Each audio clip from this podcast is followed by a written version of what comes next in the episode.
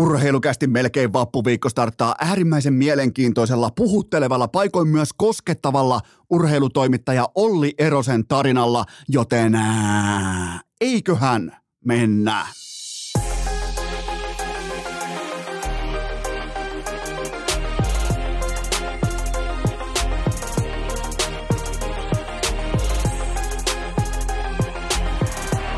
Urheilucastin kevätkausi.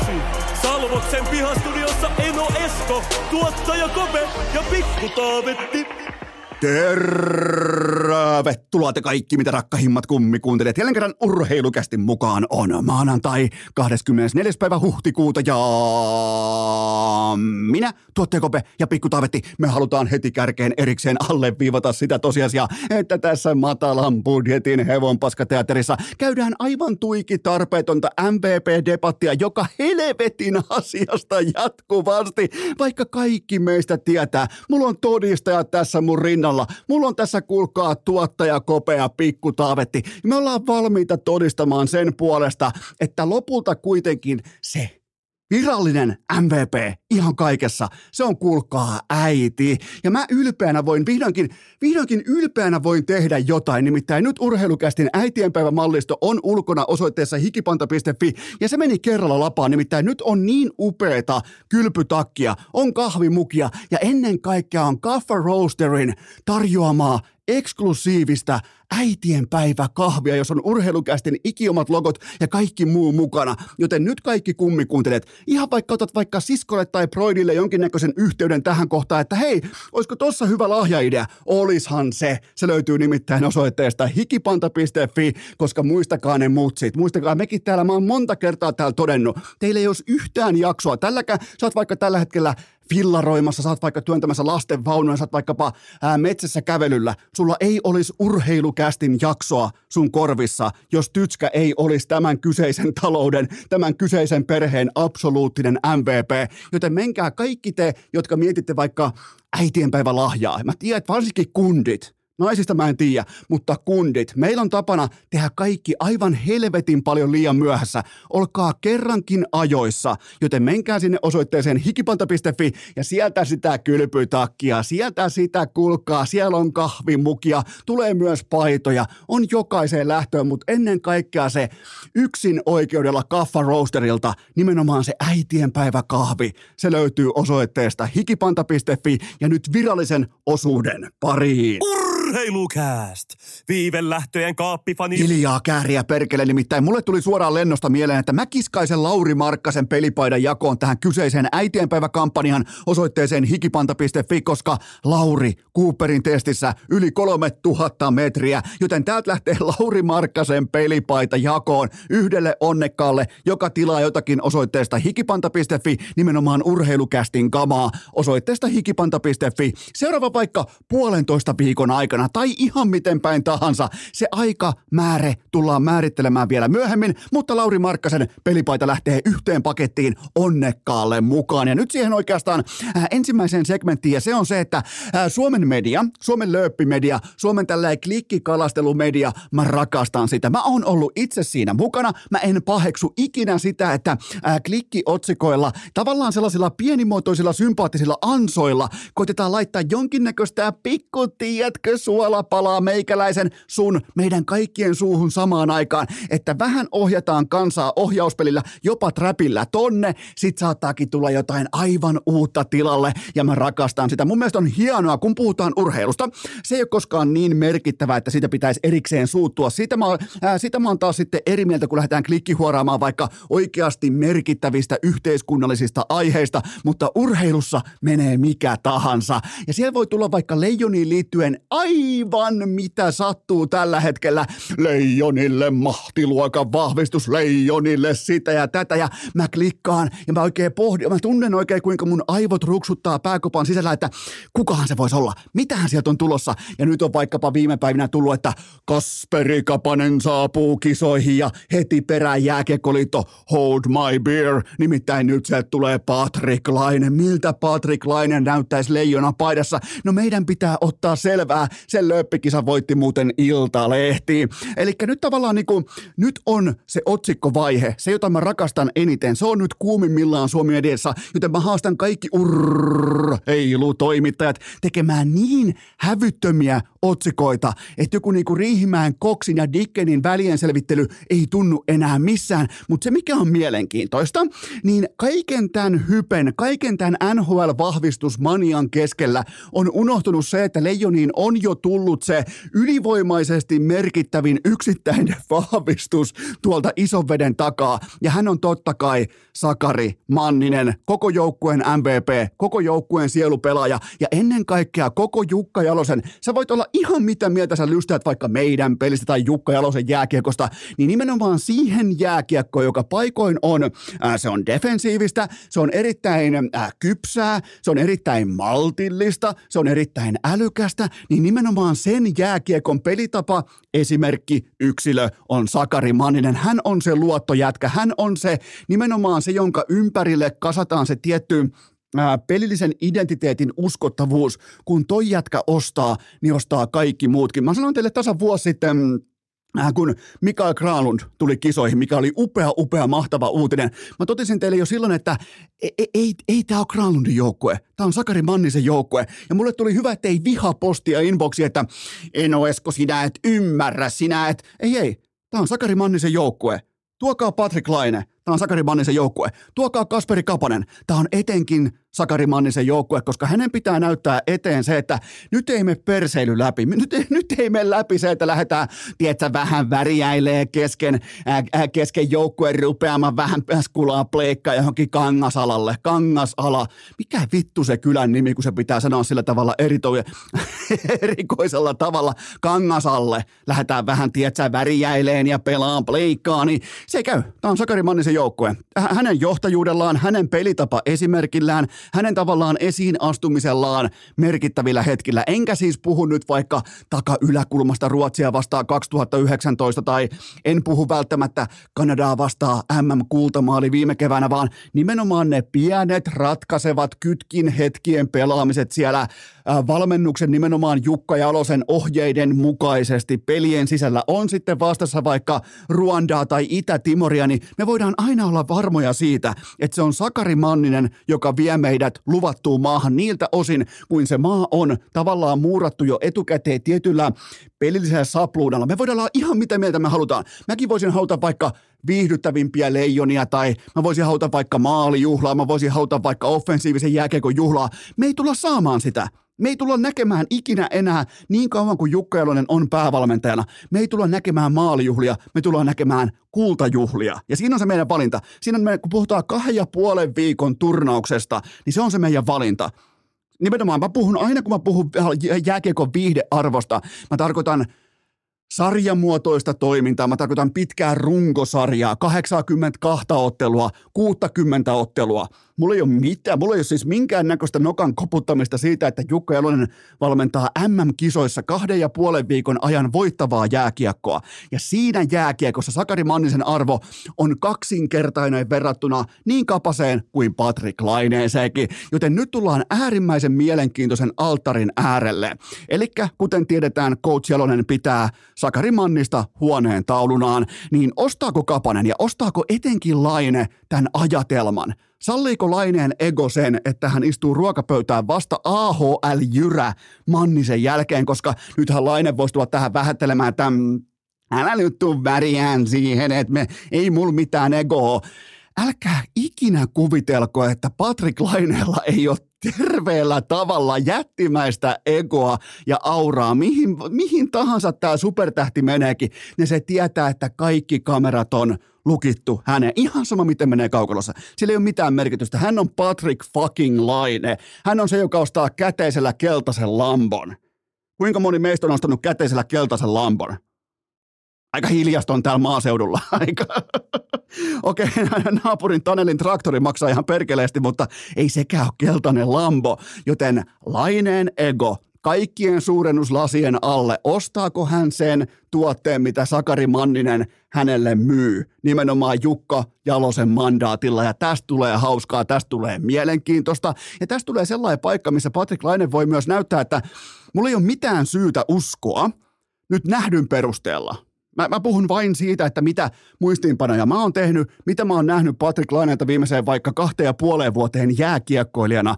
Mulla ei ole mitään syytä uskoa, että hän on joukkuepelaaja. Että hänelle merkitsee yhtään mitään se, että miten vaikka Columbus Blue Jackets pärjää tai ei pärjää.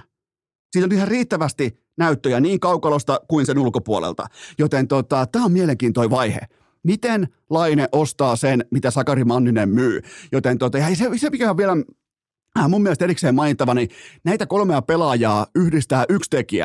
Kapasen kausi oli fiasko, Laineen pettymys ja Mannisen kaudesta ei edes tiedetä mitään. Joten jokaisella heistä on järkyttävän kokoinen siru olkapäällään, kun ne saapuu tänne Suomeen. Miettikää puolustamaan äm äm-kultaa ja Kapanenkin käytettävissä yhtäkkiä, Laine käytettävissä yhtäkkiä.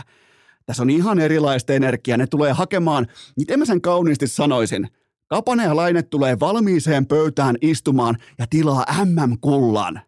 Ai saatana, tää on herkullista. Silloin kun niitä ollaan toivottu, niiden perässä on ryömitty, niiden pe- on erikseen toivottu jotain Lainetta, että no tulisitpa nyt ja olisitpa saatavilla ja, ja äh, tulisit johdattamaan meidän maalinteko-ongelmamme tavallaan historian kirjoihin, että niitä ei enää ole, ei ollut saatavilla, mutta nyt kun se pöytä on katettu ja siellä ruokalistassa lukee valmis tilaus äm äm-kultaa, niin johan alkaa tulla Lainetta, johan alkaa tulla Kapasta ja se merkittävin tämänkin paineen keskellä, nimenomaan tämän kyseisen asetelman keskellä, jossa sulla on se näytön paikka, jossa sulla on se siru olkapäällä, niin ihan pommin varmaan on se, että pääkoppansa parhaiten hallitsee Sakari Manninen.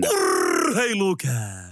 C-tason argumentaatio, divariluokan puhetaito ja pikku taavetillakin niskapaskat pykälässä. Aurinko paistaa ja Eno Eskolla on teille ilouutisia. Tämä totta kai on myös kaupallinen tiedote ja sen tarjoaa OSHEEN tölkit. Kolme eri makua, kolme eri syytä piipahtaa siinä lähikaupan juomahyllyllä. Ne on nimittäin nyt Hangosta Nourgamiin. Koko Suomi on peitetty OSHEEN tölkeillä ja jos ei ole, niin muistakaa kauppiastoiveet. Muistakaa S-ketjun toiveet, muistakaa Alepan korttelitoiveet. Ja miten tämä eroaa normaaleista, sanotaanko tutuista, meille kaikille tutuista OSHEEN-juomista, niin nämä eroaa siten, että mukana on ripaus kofeiinia ja samoin myös hiilihappoja. Ja mun podiumjärjestys tässä kohdin, kaiken tämän maistelun jälkeen, nimittäin nyt on laitettu toistoja sisään, mun podiumjärjestys on kultaa lähtee zerolle, hopeita lähtee oranssille ja pronssia lähtee multifruitille. Ja mun täytyy myöntää, että tämä kuperkeikka,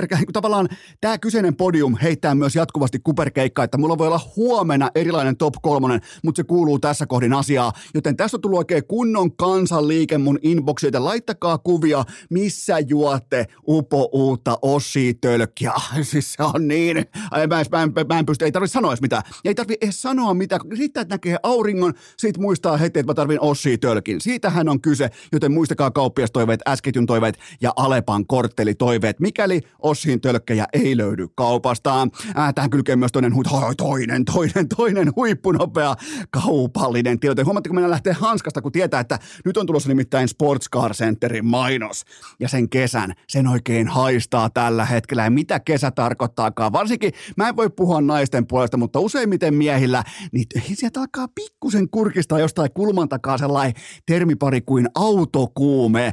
Ja mikäli sä etsit laadukasta autoa heti toimitukseen, vaikkapa jotain kesäistä pirssiä, niin sun osoite sunkin, sinunkin, yhtä lailla kuin mun valinta osoitteeksi on äs cee cee piste fi. Siellä on Mersua, siellä on Audia, siellä on Teslaa, on Rangea, on Porschea ja on kuulema huhupuheiden mukaan jopa keltaista Lamboakin saatavilla, joten ihan kaikki unelmat. Mä tiedän, useat teistä kantaa sellaisia unelmia, että kuvittelee, että no ei tää tästä nyt lähde ja kehtaako näin ja no kehtaa, ei täällä olla kuin kerran. Menkää osoitteeseen äs cee cee piste fi.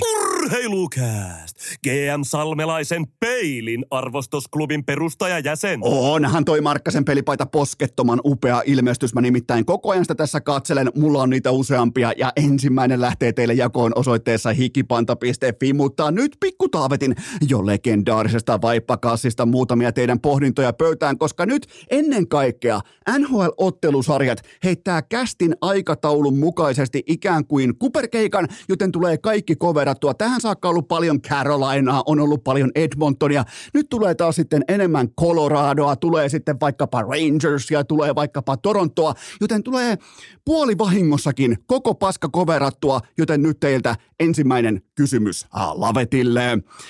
Miten kuvailet Rantasen, McKinnonin ja Makarin esitystä Seattlen playoff-kotidebyytissä? Ää, Krakenin playoffsit päättyi ikään kuin Nirvanan tarina aikanaan samaisessa kyläpahasessa. Toki tällä kertaa onneksi ilman henkilövahinkoja, ää, joten Coloradon iso kolmikko yhteensä viisi nuottaa kuuden maalin iltaan. Ja kaikkihan tietää, että mä tuun metsästys-kalastusperheestä. Mähän kävin paljon just nimenomaan kalassa mettällä mun isäukon kanssa ihan pikkupenskana sähä. Tavallaan niin kuin ihan pikku ennona, pikku eskona. Siellä painettiin, kuulkaa, sellainen sympaattinen haalari päällä. Ja se, mikä, kun sä synnyt tällaiseen perheeseen, niin täällä ei todellakaan tehdä notskia tai niin kuin nuotiota. Ei tehdä millään bensalla tai sytytysnesteellä tai sytytyspaloilla. Tai jos et sä pysty tekemään tervaskannosta notskia, niin sä et silloin tee notskia. Mä aina hinkkasin, mä aina väänsin, mä aina tein semmoisella pikku ikiomalla sellaisella piskusella kirveellä.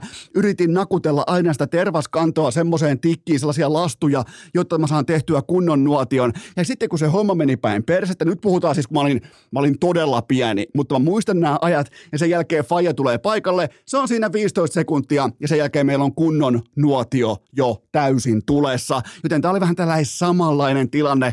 Seattle, piskuinen haastaja, ne, ne vuolee siinä, niillä on retkikirves mukana, ne hakkaa sitä ää, tervaskantoa, sen jälkeen tulee Rantanen, tulee McKinnon, tulee Makar, laittaa sen notskin, siihen paistaa makkarat ja lähtee helvettiin sieltä, joten tämä oli lopulta isät vastaan pojat.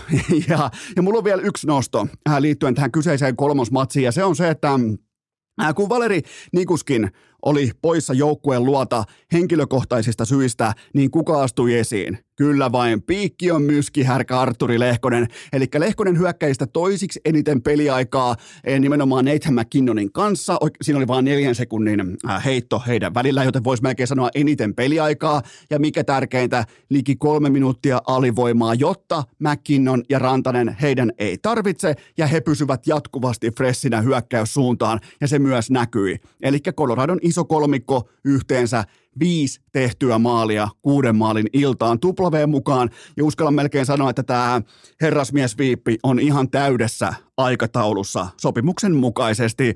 Äh, Mutta kuitenkin lopulta on mun mielestä tärkeää antaa kunnia sinne, minne se lopulta kuuluu. Mikko Rantanen kaksi plus yksi, viisi kiekon ristoa, aivan järkyttävä määrä voitettuja kaksinkamppailuita ja oma peli kahdeksankymmentäkuusi pinnaisesti kotiin. Eli silloin kun Mikko Rantanen oli kentällä, niin maali odottama jakauma kahdeksankymmentäkuusi prosenttisesti viisi viisi jääkiekossa Colorado Avalanchelle. Jokainen voi siitä päätellä, että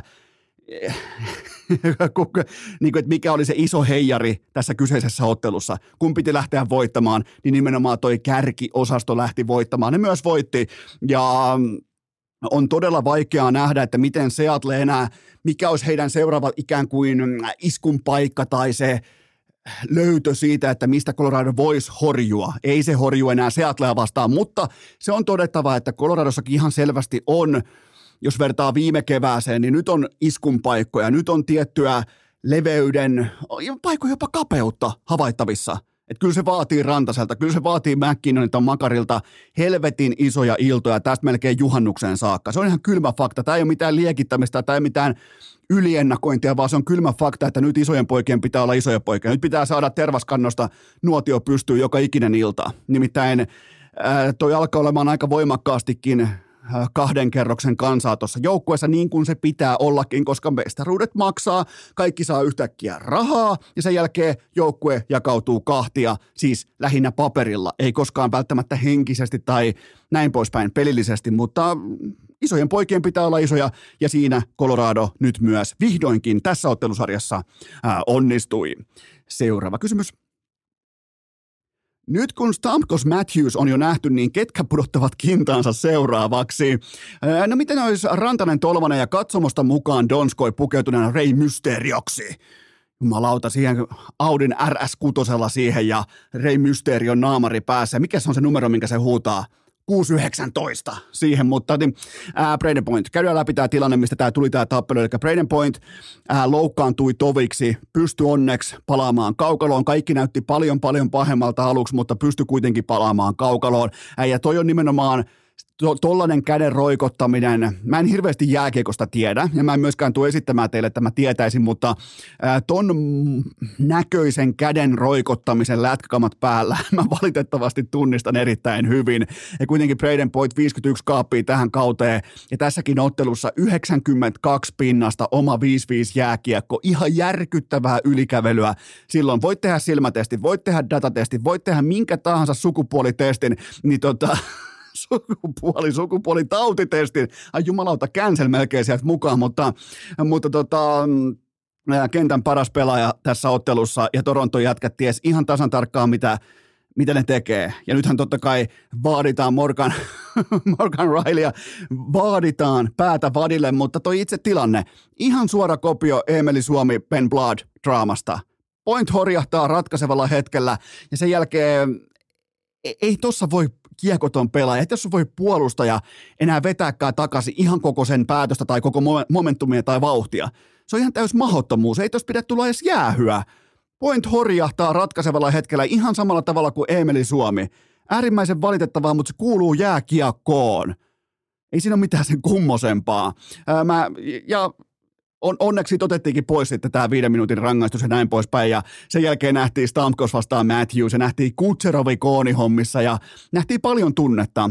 Ja sen jälkeen sitten maalin edusjyrä Ryan O'Reilly painaa pelin vielä tasoihin, ja toki ei nyt suoraan tämän jälkeen, vaan siinä ehtii vettä virtaamaan paikallisessa Tampanjoessa tuommoisen neljätoista minuuttia. Se on muuten ihan komea se joki, kannattaa joskus mennä katsomaan. Se menee ihan suoraan siitä jäähallin kupeesta, mutta... Äh, mutta, mutta oli jättimäinen ryöstö. Oli nimittäin Tampa oli paljon paljon parempi kuin Toronto, mutta joskus pitää pystyä ryöstämään tällä tavalla. Olla oikeissa ajoissa, tänne tavallaan niin kuin oikeissa ajoituksissa ripauksen verran ihan suoraan sanottuna lottovoittaja.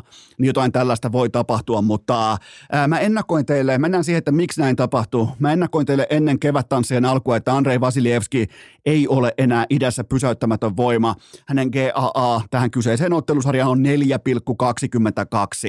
Ja nyt hän häviää Ilja Samsonoville tässä veskareiden epävarmassa ottelusarjassa. Tavallaan nyt kamppaillaan siitä, että kumpi on vähemmän sysikammottavan paska.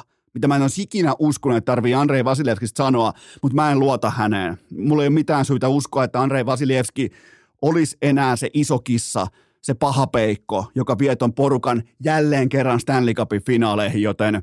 Ja ainoa kysymys on tässä kohdin se, että lähteeköhän Vasiljevski ja Kutserov ottelusarjan jälkeen Coach Rothenbergin Venäjä kaksikymmentäviisi-joukkueen sotisovaan esiintymään heidän omiin M M-kisoihinsa, jossa vastassa on siis Kazakstan, Tsetseenia, Mongolia, Valko-Venäjä. Mitäs muita niillä on vastassa siellä? Coach Rothenberg, Venäjän päävalmentaja, korjaa Venäjä kaksikymmentäviisi päävalmentaja, joten tota, hyvin, hyvin menee sielläkin. Seuraava kysymys. Kadottiko Rangers luutansa kesken kevätsiivouksen vai mistä moinen työtapa turmaa? Ää, tässä on ihan selkeä toimintakaava taustalla, nimittäin Rangersin joukkue, niin kuin kaikki me ollaan nähty, kun tulee jättimäisiä, jopa legendastatuksen pelaajia sisään. Aloitetaan vaikka Patrick Kaneista, sen jälkeen Vladimir Tarasenko, puhumattakaan Niko Mikkolasta. Niin tämähän on vasta hitsautumassa yhteen tämä porukka. Sä et voi playareissa voittaa jokaista matsia viisi yksi. Sieltä alkaa ihan kohta tulla oikeita joukkueita vastaan, joten on pakko saada toistoja sisään enemmän, joten Devilsin kaltaiselle hiekkalaatikkopoikaporukalle voi yhden tai kaksi helppoa antaa. Elikkä, ja se mikä on muuten mielenkiintoista, niin Devils nakkas maalilleen pelaajan, jonka etunimi on Akira. Ja mikäli kyseessä ei ole hopeanuolen kuvaukset, niin tämä kortti ei tule sitten kantamaan toista kertaa, joten en mä, ole, mä en ole järin huolissani. Tämä oli... Tämä oli aikamoista pään seinään hakkaamista nimenomaan Akira-nimiseen seinään, niin kuin me kaikki tiedetään. Akira otti hyvin koppeja, joten ähm, mä en ole, mä en ole huolissani. ripauksen verran jouduin ottaa foliohattua esiin tuolta alahyllystä ja mä näin niinku tämmöisen vähän, kun tulee uusia pelaajia joukkueeseen vaikka syksyllä, niin totta kai fokus siinä äh, training campin ja siinä, että saadaan se joukkue hitsattua yhteen, niin tämä ikään kuin tämä Devils-sarja, koska no, Devils ei ole kellekään mikään vastustaja, koska se on pelkkä paikallinen jätelava oikean urheilukaupungin vieressä, niin se ei ole mikään mittari, se ei ole mikään vastustaja, joten Rangers tässä kohdin pystyy aloittamaan training campin kesken playereiden, jotta ne on valmiita vaikkapa Carolinaa vastaan. Seuraava kysymys. Mä en ole ylimielinen, sä oot ylimielinen. Sä oot siellä ylimielinen. Onko Jetsin kausi sittenkin blackout-tilassa ilman Josh Morrisin toista jalkaa? Ei ole whiteout, vaan on blackout. Äh, oli muuten mystinen loukkaantuminen, sellainen seinään törmäystyyppinen äh, taklauks, taklaustilanteeseen meneminen. Sitten sellainen vähän niin kuin kahden Godzillan yhteen törmäys, missä molemmat on tismalleen yhtä vahvoja ja käykö jopa jalka vähän ilmassa sen jälkeen, ja sitten polvessa sanoisin, että jotain käy. Siis todella mystinen, koska hän ei, hän ei lennä perseelleen, hän ei kolahda laitaan. Se on siis, no, ei, ei voi mitään, mutta kyllähän toi näkyy välittömästi kiekollisuudessa. Ja vaikka Morris ei kykene puolustamaan käytännössä yhtään, hän on siis aivan järkyttävä, me, niin kuin merkittävä liabiliteetti puolustussuuntaan, mutta offensiivisesti hän on ihan täysin korvaamaton. Ja nyt siellä painelee tällä, ottakaa nimi talteen, tällainen kaveri kuin Dylan Sandberg painelee yli kaksikymmentäkaksi minuuttia, niin se oli heti miinus kolme ja fiasko valmis omissa. Upea taistelu Winnipegiltä, fantastisen kotiyleisön edessä, mutta kyllähän tämä Josh Morrisin loukkaantuminen on liikaa. Viel, vielä on epäselvää se, että kauanko on sivussa, mitä tapahtuu. Eihän sitä tulla tietenkään kertomaan. Tässä kohdin ei tarvitse kertoa yhtään mitään, mutta, mutta mystinen tilanne loukkaantua, kun molemmat pelaajat ikään kuin törmää toistensa asettamaan seinään. Ja sen jälkeen toisaalta murentuu polvi tai jalka tai lonkka tai joku muu vastaava, mutta mä sanoisin, että oikeasta polvesta A C L poikki. Seuraava kysymys. Mitä kaupunkia toivot eniten matkanjohtajuuskohteeksesi? Matkanjohtajuuskohde. Ää, s- siellä on muuten sitten, jos menet osoitteeseen pallomeri piste net, mistä tästä, tästä kyseisestä Stanley Cupin finaalien matkasta on enemmän informaatiota, niin siellä on sitten melko kipeä osumaliuska jollakin. En edes suosittele katsomaan. Äl- älkää menkö osoitteeseen pallomeri piste net. Älkää missään nimessä menkö osoitteeseen pallomeri piste net, koska se, se osumaliuska on ihan täysin järkyttävä. Siis mä luin sitä varmaan viisi minuuttia ennen kuin mä edes ymmärsin, mitä on tapahtunut, joten en suosittele katsomaan. Älkää menkö osoitteeseen pallomeri piste net, mutta ää, matkanjohtotehtävä Teno Eskon osalta sijoittuu siis itään, ää, eli oli se joukkue mikä tahansa ja oli kotietua tai ei, niin itään Eno Eskon suuri vyölaukkumatka suuntaa. Oma top kolme juuri nyt, että mikä se kaupunki voisi olla, niin ää, tässä järjestyksessä Toronto, sen jälkeen on Madison Square Garden ja sen jälkeen on Raleigh. Ja toivon, että se ei ole mikään muu. Olisi näistä, näistä kolmesta, kun se joku olisi, niin kyllä siellä varmaan vähän niin kuin kopu, kopukkaosastolle mennään sitten tuota ihan jo pelkästään finaalikiiman tiimoilta, mutta äh, kunhan nyt jotenkin saadaan sysättyä Tampa ja Jussi Saariset eli Islanders sivuun, niin niin kaikki on hyvin. Kaikki on sen jälkeen hyviä. Ollaan ikään kuin kuivilla, mutta Tampa nähty, Islanders sietämätön ja Boston nähty. Boston oli muuten aika vakuuttava. Florida. Nyt ei puhuta Bostonista, koska niillä on vielä ää, tämän nauhoittamisen ja kuuntelun välissä ehti olemaan kokonainen matsi, niin siitä nyt ei puhuta, mutta mun top kolme kuitenkin matkanjohtajuus pallomeri piste net niin on Toronto, Madison Square Garden ja Raleigh. Seuraava kysymys. Missä päin Tamperetta Olli Määttä kiskaisee nokkaudensa kesken mestaruusjuhlien? Öö, no, hot- hotellilta on, jos jälleen kerran Leijonat on siellä kaukohotellissa, mikä se nyt ikinä onkaan. Ne oli jossain siellä helvetin kaukana, jossain tyyliin Nokian Edenissä tai jossain vuosi sitten, niin, niin tota, sieltähän on verrattain pitkä matka sitten äh, Hakamettän parkkipaikalle mestaruusjuhliin, etenkin kun Patrik Laine pitää hakea himasta mukaan, kun se on pelaamassa ja kavereiden kanssa pleikkaa, niin mä oon ihan varma, että Olli Määttä ottaa mestaruusunensa, klassiset mestaruusunensa, ihan perinteisesti bussissa. Itse asiassa mä koitin etsiä Kulpetilta mestaruuskertoimia, että vähän niin kuin tavallaan hakee purentaa siihen, että onko Suomi ikinä ollut ollut näin selkeä ennakkosuosikki M M-jääkiekossa. Vastaus on, että ei ikinä ole ollut. Mä en löytänyt tätä kyseistä kerrointa.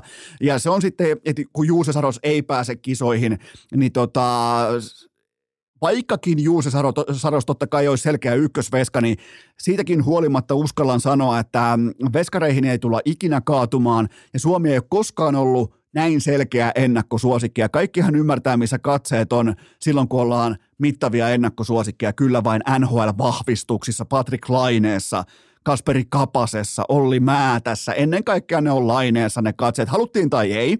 Sä voit olla Lainen rakastaja, vihaaja, neutraali, mikä tahansa. Fakta on se, että se on Laine tai boost nämä kisat, nimenomaan kansan syvien rivien keskuudessa. Siihen kannattaa nyt jo valmistautua, mutta Olli Määtän mestaruusnokkaunet tulee bussissa, se on pitkä matka. Siellä Härski Hartikainen laulaa, mä rakkaudesta laulan, jumalauta. Sellainen jumalauta, sellainen pienen niin kuin purotammukan kokoinen nuuska huulessa, silloin perhokalastajan lippis päässä, aurinkolasit ja se laulaa ikivihreitä siellä takapenkillä koko matkan mestaruusjuhliin, niin Härski Hartikainen, siinä on muuten kova jätkä, johdattaa joukkueensa Sveitsin finaaleihin ja käy väli, välipäivinä siellä upeilla joilla vähän kokeilemassa, ottaisiko perhoa, ja kyllähän se ottaa, pidetään pentaukoja ja jatketaan. Urheilucast! Nolla plus nolla on yhtä kuin nolla. Onhan se kuulkaa kaunista, kun M M-kotikiima nousee tässä ja nyt nimittäin N H L-pelaajia saapuu Suomen maajoukkueeseen ja mulla on teille kaupallinen tiedote, jossa jaetaan myös Leijonien kotikisojen M M-lippuja Renta Easy. Mikä on Renta Easy? Se on se, minkä sä menet nyt tällä hetkellä, otat kännykän käteen näin, nyt sulla on kännykkä kädessä, sä menet sovelluskauppaan noin ja sieltä kirjoitat sinne Renta Easy. Se ei tarvi mitään muuta kuin ladata se sovellus, sen jälkeen kirjautua sisään ja se on sun arpalippu siinä työkypärässä ja arvonta suoritetaan sitten myöhemmin ja erittäin hyvä sauma voittaa. Mitään muuta ei tarvitse tehdä, koska sun plussa on myös se, sä oot mukana arvonnassa, mutta ennen kaikkea kun se tulee vaikka se elämän ensimmäinen rakennusprojekti eteen, niin sä et lähde ostamaan sitä kolmatta jiirisahaa sinne homehtumaan johonkin varastoon, vaan sä menet osoitteeseen renta piste fi tai vielä mikä parempaa, sulla on se Renta Easy sun kännykällä, voit valmiiksi katsoa sieltä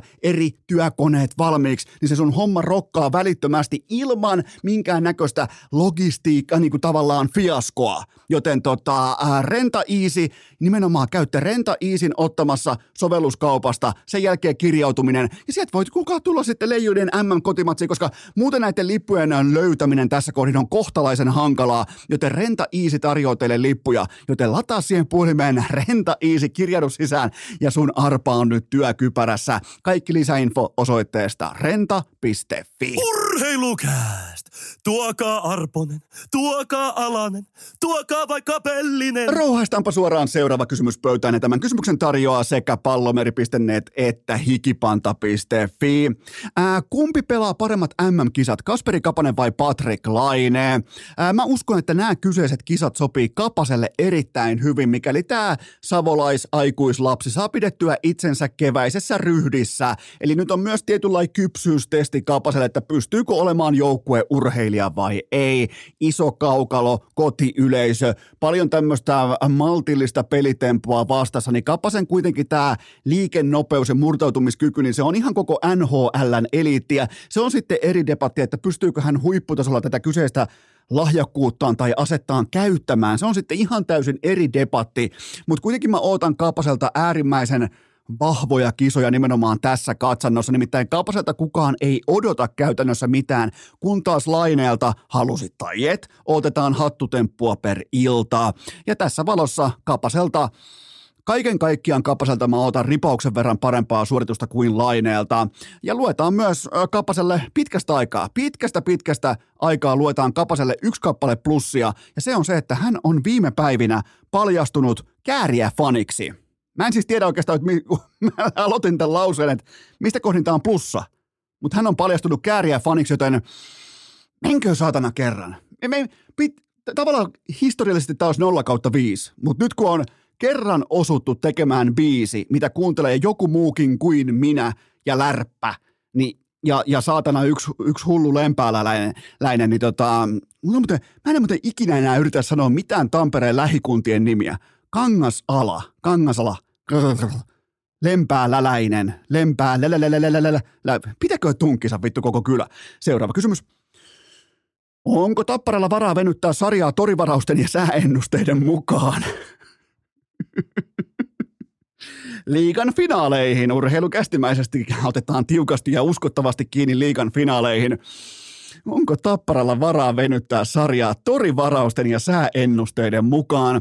Ää, mä voin ihan suoraan myöntää, koska tää ei ollut mitenkään, mä en tehnyt vaikkapa I G:hen mitään storia tai mitään omia ennakkoajatelmia ennen lauantain ottelua, niin mä voin nyt myöntää, koska tää, mä en ikinä kertoisi tätä, jos mä olisin ollut oikeassa, mutta jos mä olisin äh, tuonut ilmi mun position vaikka lauantai-iltapäivästä, niin mä olisin povannut teille, että Tappara tulee repimään elävän helvetin irti Pekko Pelikaanin siivistä lauantai-iltana kello seitsemäntoista alkaen. Mä oisin povannut ihan absoluuttista ylimarssia, blowouttia, oranssia kevättä, teurastusta, joten mä oisin näyttänyt äärimmäisen typerältä, jos mä oisin tämmöisen äh, tavallaan I G-storin tai jonkun vastaavan tehnyt, joten mä voin myös, mä en ole oikeassa ollut bisneksessä.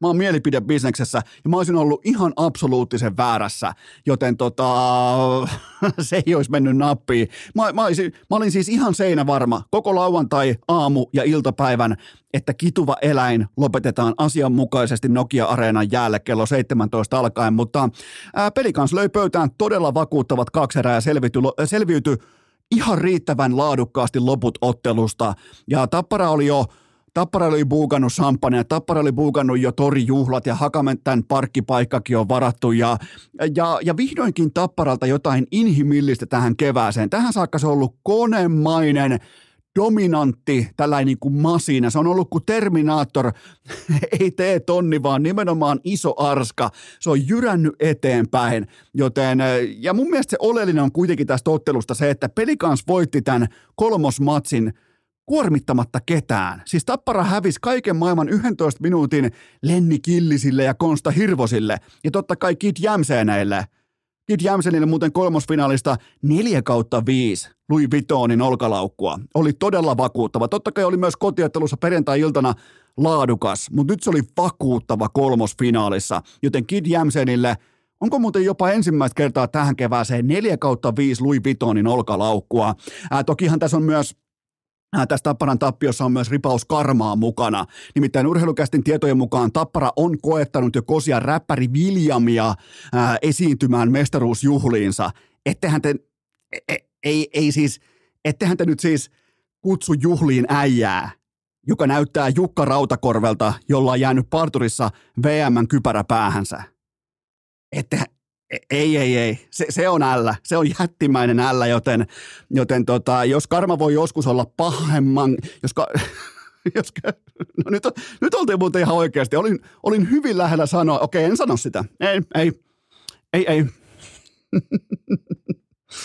Ai jumala, mä rakastan seiskaa ja mä rakastan, mä rakastan kunnon draamaa. On Viljamit ja lähestymiskiellot ja saatana fitness coachit ja joka lähtöön löytyy, mutta, mutta joo, toi on...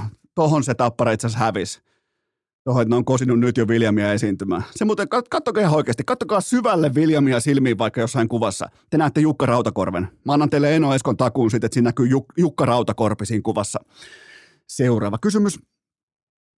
Mitä päävalmentaja Tommi Niemelä koettaa sanoa, kun hän ei sano tuomaritoiminnasta mitään? Tämä on siitä syystä äärimmäisen mielenkiintoinen sivuvivahde, koska Niemelä ei ala älykkäänä ihmisenä mouhoamaan erikseen näistä asioista.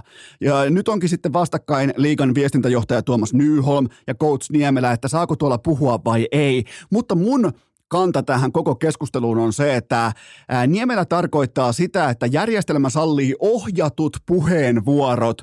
Järjestelmä pakottaa valehtelemaan kuin Veikkauksen edunsaaja konsanaan. Eli Niemelä on tässä kähinässä oikeassa. Hän ei voi puhua, koska hänelle puhuminen on aina vapaata, avointa ja totuudenmukaista.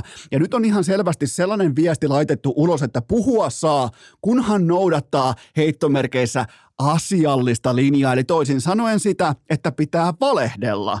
Ja Niemelä ei valehtele, joten hän ei sano mitään. Mun mielestä mä kirjaan tästä tuplaveen Tommi Niemelälle. Seuraava kysymys. Millä eväin Pelikans pitää siipensä levällään? Siipensä levällä, vähän niin kuin liihotusasennossa suorastaan. Ei täytyy ihan kuitenkaan mitään matala, matalalentoa vielä ole, vaikkakin lauantai-iltapäivä Nokia-areenalla oli. Kahden erän osalta oli äärimmäisen vakuuttava, mutta mä en viitti toistaa. Mä voin oikeastaan laittaa tähän vaikka perjantai-jaksosta koko biitin pyörimään, koko saatanan segmentin pyörimään, että mitä pitää tapahtua tässä ottelussa numero neljä, koska ihan kaikki pätee edelleen, mitä mä pohjustin ottelun numero kaksi. Se oli siis, perjantain kotipelihän oli vähintäänkin ok, perjantain tulostaulu oli pallealyönti kaikille neutraalifaneille, totta kai myös lahtelaisille, mutta kukaan ei sen perjantain jälkeen, ja kellään ei ollut mitään perustetta odottaa, että joo, että kyllä varmaan peli kanssa lähtee tästä tämmöisen äh, pää, niin kuin pussinokan seinään hakkaamisen jälkeen, se lähtee Tampereelle lauantaina heti perään bussilla köröttelee tuosta A B C, ei korjaan aapiskukossa pysähtyminen. Ja sen jälkeen ne voittaa Tapparan vieraissa, käytännössä selkä seinää vasten, niin kellään ei ollut sitä mielessä. Niin, niin tota, mun mielestä nyt pitää olla helvetin aggressiivinen, nyt pitää olla todella aktiivinen, nyt pitää, nyt pitää saada Tappara muistamaan se heti ekassa vaihdossa, että ne on yrittänyt buukata Viljamin esiintymään pomminvarmoihin mestaruusjuhliinsa. Että siellä on jo samppanjat kylmässä. Siellä on haka, Hakamettän parkkipaikka jo varattu, joten nyt on sauma järisyttää kaikkien aikojen ennakkosuosikkia, koska Tappara vihdoinkin on osoittanut inhimillisiä puolia. Vihdoinkin. Näin kauas piti tulla kevättä. Nyt vasta näkyy inhimillisiä puolia. Seuraava kysymys. Mikä on arvosanasi G M Topias Salmelaisen arvosanalle I F K:n kaudesta? Hyviä kysymyksiä tänään, todella pikantteja. Ee, Salmelainen antoi I F K:n kaudesta arvosanaksi hyvän, taisi olla jopa jossain niin kuin, että kahdeksan. Niin mä annan Salme, Salmelaisen, G M Salmelaisen arvosanasta, mä annan a, siitä arvosanan erinomaisen kympin. Tämä vaatii nimittäin jo vähän vatsanpohjaa puhua hyvästä suorituksesta. Runkosarjan korpivaellus ja tosipeleissä ei palaakaan Tapparaa vastaan. Lukkoakin vastaan jatkoon vain ja ainoastaan siksi, että punakoneen veli työnsi kiekkoa yhtäkkiä omiin. Likimain koko runkosarjan paras maalivahti on aivan sysikammottavan paska yhtäkkiä. Niin tota... Mä en, mä en siis tiedä, tokihan G M Salmelainen antoi myös itselleen pyyhkeitä siitä, että joukkueen kasaaminen ei onnistunut tai hänen pelaajapolitiikkansa ei onnistunut tai ei pystynyt, niin jos ei siinä onnistunut vielä kertaakaan, niin,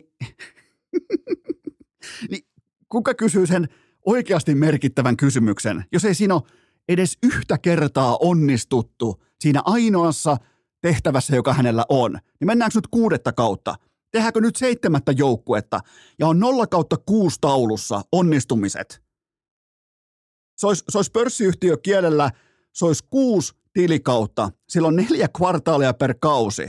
Se on kaksikymmentäneljä kertaa ollut saumaa näyttää, että homma toimii. Ni, ni, ni.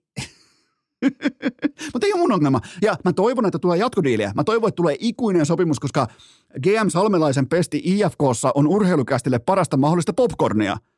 Ei, ei tämä tule johtaa mihinkään. Seuraava kysymys. Voitko kysyä Alaselta tai Arposelta, että miksi Aaron Kiviharju ei dominoi U kahdeksantoista-kisoja ihan pystyyn? No, vois, Alaselta voisi melkein kysyäkin jotain tähän. Arponen ei saa kommentoida, koska muuten kaikki ajattelee tässä tuosta Kiviharjun itselleen välittömästi heti seuraavassa, seuraavassa, seuraavan viikon maanantaina. Mutta Alaselta voisikin ottaa tähän tavallaan muistiinpanot, koska... Mut, tämä on urheilucast ja mä teen teille näkemättä otteita sekuntiakaan. Mä teen teille nyt analyysin. Hän pelaa tuommoisen nyt U kahdeksantoista-kisoissa tuommoisen kaksikymmentäviisi minuuttia per matsi, mikä on erittäin hyvä merkki. Eli mun ennuste tai ei ennuste, vaan analyysi on se, että Aaron Kiviharju on kärsinyt varianssista. Silloin vaan nolla plus kaksi kahteen matsi, eli piste per peli, mutta kaksikymmentäviisi minaa kentällä per ottelu kertoo siitä, että hänet halutaan nyt heittää syvää päähän nimenomaan niiltä osin, että kantaa sitä joukkuetta. Niin se on mun mielestä hyvä merkki, ja, mutta täytyy laittaa muistiinpano tuohon, että kysy Alaselta Kiviharjusta ja esitä ne omina, omina tietoina urheilukästin kuuntelijoille. Näin tehdään urheilujournalismia. Seuraava kysymys. Varastiko Mestis Liigalta valokeilla lauantaina? Ei täysin, vaikka olikin todella upea Mestis-iltapäivä myös Espoossa. Ensin Kiekko-Espoon toimitusjohtaja Aku Kallonen myskäämässä yleisön kanssa oikein kunnon Voltin rahoilla ostettu, ei kun korjaan DoorDashin rahoilla ostettu megafonin mukana, ja sen jälkeen liekittää se yleisön siihen messiin, ja mihin se matsi ratkeaa? Te olette varmasti sen jo nähnyt, mutta siis kytkin luokan oma maali, jatkoaika, vastustaja ottaa jäähyn, ja sä kiekollisena pelaajana sä päätät purkaa paineen kaikessa rauhassa syöttämällä omalle veskarille, joka on just lähtenyt pois sun maalilta siitä syystä, koska vastustaja edelleen saa sen jäähyn. Siis tavallaan ihan täysin inhimillinen tällainen aivo, oikein kunnon niin kuin fartti, fartti, aivopieru on liian ohut termi kuvaamaan tätä kokonaisuutta. Joten mä en ole koskaan nähnyt mitään vastaavaa. Mä oon nähnyt toki omia maaleja vastaavassa tilanteessa, mutta en sen takia, että koitetaan purkaa painetta syöttämällä veskarille, jotta saadaan vastustajan kärkikarvaa ja vähän niin kuin omalta iholta pois. Niin tätä mä en ole koskaan nähnyt. Ja tämä oli siinä mielessä historiallinen hetki, koska mä aina kuvittelen, että, että hyvin vähän enää voi tapahtua jääkiekkokaukalossa asioita, mitä ei olisi jo nähnyt. Niin tätä mä en ole koskaan nähnyt. Tämä oli jotakin ihan täysin uskomatonta, joten, joten tota, mutta oli upea, oli ennätysyleisö ja aivan täys mania Espoossa. Espoo muuten osoittaa enemmän kyttyräselkää ja sitoutumista tällä hetkellä kuin käytännössä ikinä S M-liiga aikoinaan. Joten ehkä nyt, ehkä nyt Espoo onkin olemassa, ehkä Jallis on lopulta väärässä. Jallis, Jallikselle ei ole mitään, sille ei ole piir- sitä ei päästetäisi Suomen jäähalleihin sisään enää. Toisin kuin Espoo tuntuisi, että se on vihdoinkin olemassa.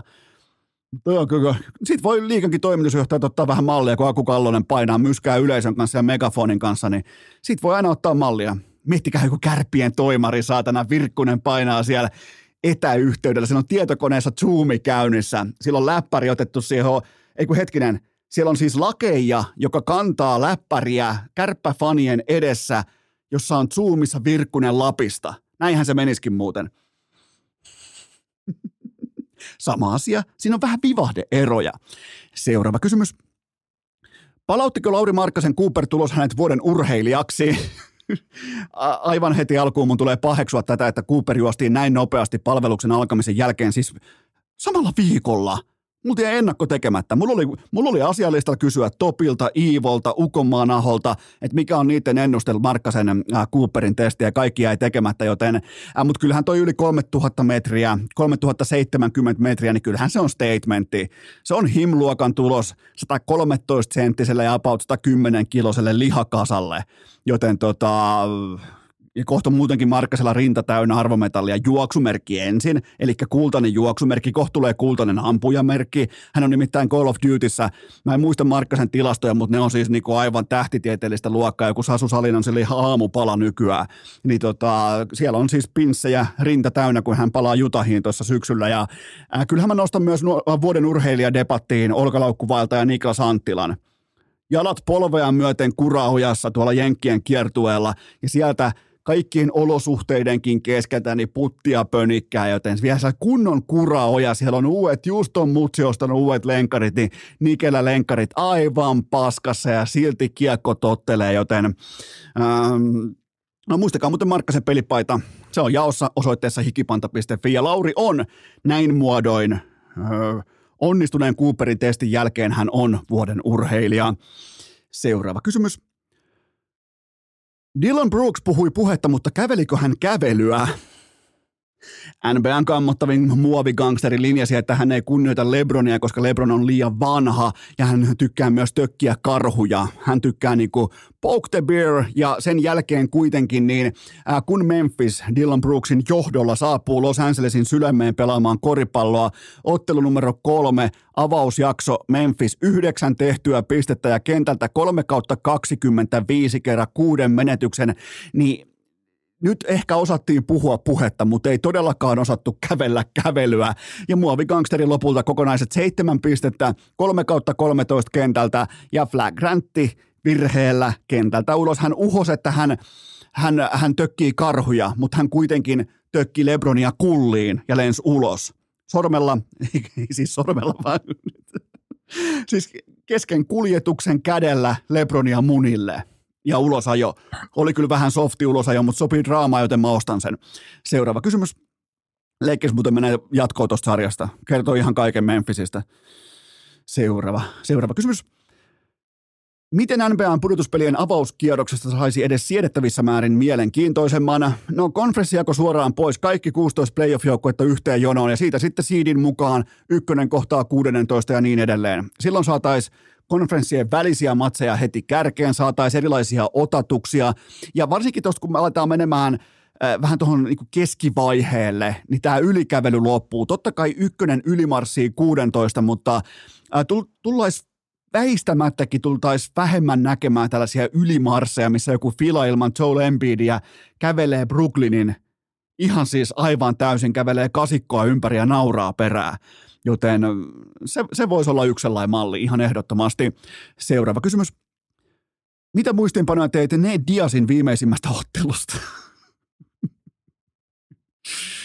Suomalaismediat löi tiskiin ihan kaikkien aikojen otsikot. Mä, mä siis luulin, kun mä näin näitä otsikoita, että, että nyt Nate Diaz on siis, on, on siis lyönyt leukaluuta pitkin katuja siellä. Nyt on laitettu ukkoja arkkuu siellä kadulla, mutta mun on pakko puolustaa Nate Diazia, että kun sun sieltä takaa tulemaan tätä känniläistä päälle, ne haluaa ihan oikeasti lyödä ja vahingoittaa sua, niin en mä juurikaan tätä vastuullisemmin löydä tapaa, jolla vapaaottelija voi päällekarkkaajan kontrolloida ja ottaa kontrolliin ja pelastaa ikään kuin itseltään. Siis, mitä sä voit tehdä, kun sulle tulee, sä, sä oot Nate Diaz, sieltä alkaa tulemaan jengiä sun päälle ja ne alkaa laittaa äh, tällaisia niin kuin lahtelaisia kautta porilaisia nakkikioskin heijareita sisään, niin sä, sä, sut on koulutettu sitä varten, että sulta irtoaa tollain suorasta, ei nyt ihan triangelikuristus, mutta tohon on nukkunut McGregorit ja kumppanitkin tohon samaan kuristukseen, joten se siis auto, se pelasti sen hyökkään itseltään. Se hyökkään pitää olla kiitollinen, että se pääsi Nate Diazin erittäin hellään huomaan, jossa hän vielä ö, ulos täpänneen tajuttoman tajuttomaksi hetkeksi aikaa itsensä nukuttaneen vastustajansa hän vielä laskee siihen kadulle, että mitään, ei, mitään pahaa ei tapahdu, joten mä, mä puolustan tässä Nate Diazia niiltä osin, kun mä olen tämän tilanteen nähnyt ja katsonut. Seuraava kysymys. Osoittautuiko King Ryan sittenkin vain sisällöntuottaja pojaksi? Kaiken tämän lässytyksen ja vauhkoamisen ja ottelupursen koko ottelupursen vedonlyönnin jälkeen ja kaiken tämän jälkeen, niin sä et voi lähteä vartalolyönnillä ulos. Se on ihan sama kuin kutsuisi Williamin Tapparan mestaruusjuhliin, koska se näyttää Jukka Rautakorvelta, kello on V M-kypärä päässä parturissa. Et ikinä. Sä, sä et voi lähteä vartalo, sä voit lähteä päästä ulos, sä voit lähteä loukkaantumisesta ulos, sä voit lähteä liukastumisesta ulos, sä voit lähteä korvan puremisesta voit lähteä ulos, mutta sä et voi lähteä vartalolyönnistä, sä et voi lähteä kaiken tämän jälkeen ulos, et etenkään mikkihiirisarjassa, joten hän on pelkkä sisällöntuottajapoika. Seuraava kysymys. Minkä suurseuran laskun olit skauttaamassa H J K Junnu-futispeliä lauantaina Bolliksella? Oikea huomio. Mun primääritehtävänä oli nukuttaa pikkutaavetti serkkupojan tiukkojen ristiäisten jälkeen siinä tavallaan ennen kotimatkaa, mutta samalla tuli tehtyä H J K Junnuista muistiinpanoja. Aika hyvin oli yleisöä, varmaan kuin kaksisataa ihmistä oli katsomassa Bolliksella tätä kyseistä. En ole varma, että mitä junnuja oli kyseessä, mutta siis äärimmäisen laadukasta jalkapalloa ja vaihtopelaajillekin stadiumin liivit päällä ja coachin käskystä ottaa liivin pois ja sen jälkeen siihen valmiina vaihtoon ja ihan tuli tällä niin kuin erittäin hyvin, hy- hyvin kontrollissa oleva jalka. En mä katsonut sitä varmaan kuin joku enkä jonkun viisitoista kaksikymmentä minuuttia, niin jotenkin tuli sellainen hyvä viba, että no, ja kaikki syöttöjen laatu ja kaikki, niin todella korkealla. Joten siinä on, yhtään pelaajaa ei jäänyt sinällään, sinällään mieleen, vaikka niin suku, sukunimet olikin asianmukaisesti paitojen selkämyksessä, mutta, mutta tota, olihan kiva katsoa, katsoa Junnu-futista pitkästä pitkästä aikaa, ja pikkutaavettikin sai junen päästä kiinni, niin päästiin, päästiin Hesasta helvettiin, mutta Mutta joo, pitää paikkansa. Olin skauttaamassa ja mä olin nyt vaikka, missähän tarvittaisiin laatupelaajia. Mä olin Bayern Münchenin skauttina. Ne häviää ensin mestarien liigassa, nyt ne häviää Dortmundille myös äh, Bundesliigan. Ja kaikki muukin on jo hävitty, kaikki on mennyt. Niiden valmentaja on ihan täys vitsi, niiden seurajohto on aivan täys huumorikatsaus. Joten mä olin skauttaamassa Bayern Münchenille, koska se pitää nostaa takaisin eteläsaksalaiseen valtaan kiinni. Urheilucast! Skrugeni, McGreebon ja Rane Raunon poika. Äärimmäisen mielenkiintoinen, puhutteleva, paikoin myös koskettava Olli Erosen vierailu. Aivan tuossa muutaman sekunnin kuluttua, mutta sitä ennen mulla on teille huippunopea kaupallinen tiedote ja sen tarjoaa A T Aurinkopaneelit, nimittäin nyt Jyväskylä ja nyt Lahti, nyt hereillä A T Aurinkopaneelit etsii jengiä sisäsiistiin toimistotyöhön, jossa ei saa pelätä puhelinta tai puhumista. Parhaat kuukausipalkat tässä työnkuvassa nimenomaan, ne on pyörinyt siellä suurin piirtein kuuden ja seitsemän tonnin välimaastossa ja keskiansio tässä kohdin on neljätuhatta euroa per kuukausi. Ja mikä parasta, Tän voi tehdä myös satapinnaisesti etänä, eli ensin hommat haltuun ja sen jälkeen siirryt etähommiin vaikkapa Lappiin, käyt hiihtämässä ja sen jälkeen teen hommat, laitat oikein, laitat pinkkaa pöytään ja tienaat rahaa. Siitä on kyse. Tässä homma tällä hetkellä on härkämarkkina. Ei nimittäin kauhean, kauhean kuuma pakka ei tarvi olla, että aurinkopaneelit menee kaupaksi, joten jokainen teistä varmaan ymmärtää sen, että nyt on markkina kuumana. Kun te katsotte vaikka, käykää vaikka lähiössä ajamassa autolla, kattokaa niitä pienomakotitalojen kattoja. Ne kertoo kyllä, että paneeleita menee hullua tahtiin. Tämäkin jakso, tämänkin mikseri, joka mulla on tässä mun eessä, senkin sähkö tulee tuolta katolta aurinkopaneeleista. Minkä firman? Kyllä vain A T Aurinkopaneelit, joten menkää hommiin, menkää töihin. Siellä on kova kysyntä Jyväskylä-Lahti hereillä. Voitte tehdä etänä, joten osoite talteen ja sanaa liikkeelle. A T aurinkopaneelit piste fi kautta rekry ja nyt ääneen Suomen seksikkäin kertoja ääni Olli Eronen. Urheilucast! Tuulipuku niskaan, hokat jalkaan, mieli tyhjäksi, kuulokkeet pykälään ja kästin kanssa kuntoilemaan. On aika toivottaa tervetulleeksi Urheilucastin seuraava vieras, joka tunnistetaan nimenomaan tässä kyseisessä podcastissa siitä, että hän on ylivoimaisesti Suomen seksikkäin urheilutoimittaja, selostaja Olli Eronen. Tervetuloa vihdoinkin Urheilucastiin. Kiitos, kiitos. Ja tietysti otan mielelläni tämän tittelin vastaan, mutta tässä ei ilmeisesti ollut jostain syystä videomateriaalia tässä sun ohjelmassa, että tämä nyt ei niinku tule millään tavalla todistetuksi. Mun mielestä, mun mielestä se oli niinku vuosien otanta, ja tätä on todisteltu jo riittävässä mittakaavassa tätä ennen, niin mun mielestä tämä on itsestäänselvyyden, vähän niin kuin vaikka Mikko Rantasen yli viisikymmentä maalia. Se on fakta, samoin kuin mm. tämä on fakta. Vielä kun tämä konkretisoituisi jotenkin tuolla markkinoilla, niin, niin mä, mä olisin... Mitä, mitä eikö, tota, siis mä en ole koskaan nähnyt yhdelläkään ihmisellä, no ehkä joku, sanotaan nyt joku Harry Styles tai Justin Bieber, mutta Instagram-livessä mä en ole koskaan nähnyt vastaavaa ää, kilpakosintaa kuin sun ja Puhtimäen viime kauden I G-liveissä, kun sulla oli siinä vähän kukkaa tuotu ja permanentti täydellinen, niin oliko nämä kaikki ihan tietoisia, vähän niin kuin tällaisen, oliko nämä tietoisia ratkaisuja? No... Ehkä alitajuisesti tietoisia ratkaisuja, mutta ei, ei nyt ihan suunnitelmallisia kuitenkaan, ainakaan myönnä. Mutta oli, oliko, minkälaista se oli huomata siinä, kun mähän siis monesti tulin paikalle, mä oikin nostanut paskaakaan pesäpallo monesti, vaan mä tulin sen dynamiikan takia, nimenomaan sen takia, että Puhtimäki yrittää vakavissaan puhua jostain pesäpallosta, jostain joku vitun Imatran hankkinut jonkun uuden kolmoskopparin, niin sit sä tuut siihen ja sulla on kaikki kukat siinä viime, tukka viimeisen päälle, ehkä jostain auton ratista vielä, niin oli aika hyvä tuote. No joo, siis... Kyllä mäkin yritän puhua siellä vakavasti. Joo, joo. Mutta yritän. Mä, joo, joo, mutta kato, kun siinä on niin suuri tavallaan se seksuaalinen lataus, niin mun on vaikea ostaa sun tätä niinku substanssipuolta, koska siinä on enemmän niinku sitä, nyt kaikkihan ymmärtää tässä kohdin, se kaikkihan toivoo ja jopa kuolaa sen puolesta, että tämä olisi videokästi, mutta kun ei ole, tämä on podcasti, niin, niin tavallaan tämä jättää myös tietynlaisen semmoisen mystiikan verhon ilmaan. Joo, mutta toivottavasti kuulijoilla on mielikuvitusta. Niillä on erittäin paljon. Ja täytyy muuten sanoa, että jos jollain kuuntelijoilla tässä maassa on mielikuvitusta, niin se on Urheilucastin kummikuuntelijat. Ne on siis aivan siis, osa pitää laittaa pehmeäseen huoneeseen ja et sieltä voi tulla sitten tästäkin vierailusta ihan, ihan mitä tahansa, mutta Olli Eronen, autetaan helpolla, kuka, mistä ja millä asialla? Joo, mä oon tota Kajaanista kotoisin ja, ja tota, oon asunut kahdeksan vuotta nyt Helsingissä ja kolmekymmentäyksivuotias ja tota, tosiaan nyt on sen kahdeksan vuotta itse asiassa tehnyt myös ihan niin kuin T V:lle, T V:seen tota urheilu, urheiluhommia. Tällä hetkellä on siis talvikaudella S M-liigan selostaja ja tuottaja ja sitten kesäkaudella tuossa Superpesiksessä niin ruudulla tuottaja, selostaja, studioisäntä. Onko toi muuten ollut aina niin, että selostajista tulee, korjaus mä oon väärässä, selostajista tulee tällä hetkellä yhä useammin myös tuottajia. Onko tämä nykypäivän trendi vai onko mun, onko mun okulaarit ollut vaan vinossa a- aikaisempina vuosina? Mä en tiedä, onko se nykypäivän trendi, mutta, mutta tota, kyllä se niin kuin näin on ollut. Varmaan siihen osaksi liittyy se, että ihmiset haluaa kokea ja kokeilla ja haastaa itteensä. Ainakin itsellä se liittyy siihen, että toki ensin olin ajatellut, että niinku kiinnostaa vaan se selostaminen, mutta jotenkin sitten se niinku rupesi lipeämään aika nopeastikin itse siihen tuottamisen puolelle, mikä on, mikä on sinänsä niinku eri tavalla todella haastavaa, mutta tota, kyllä se varmaan niinku pitää paikkaa. Sitten kyllä tuossa niinku tosi paljon on sellaisia, on sitten niinku kanavasta riippumatta ihan, ihan yleisradiota myöten, niin kyllä siellä on niinku selostajat sitten tuottajaksi ruenneet?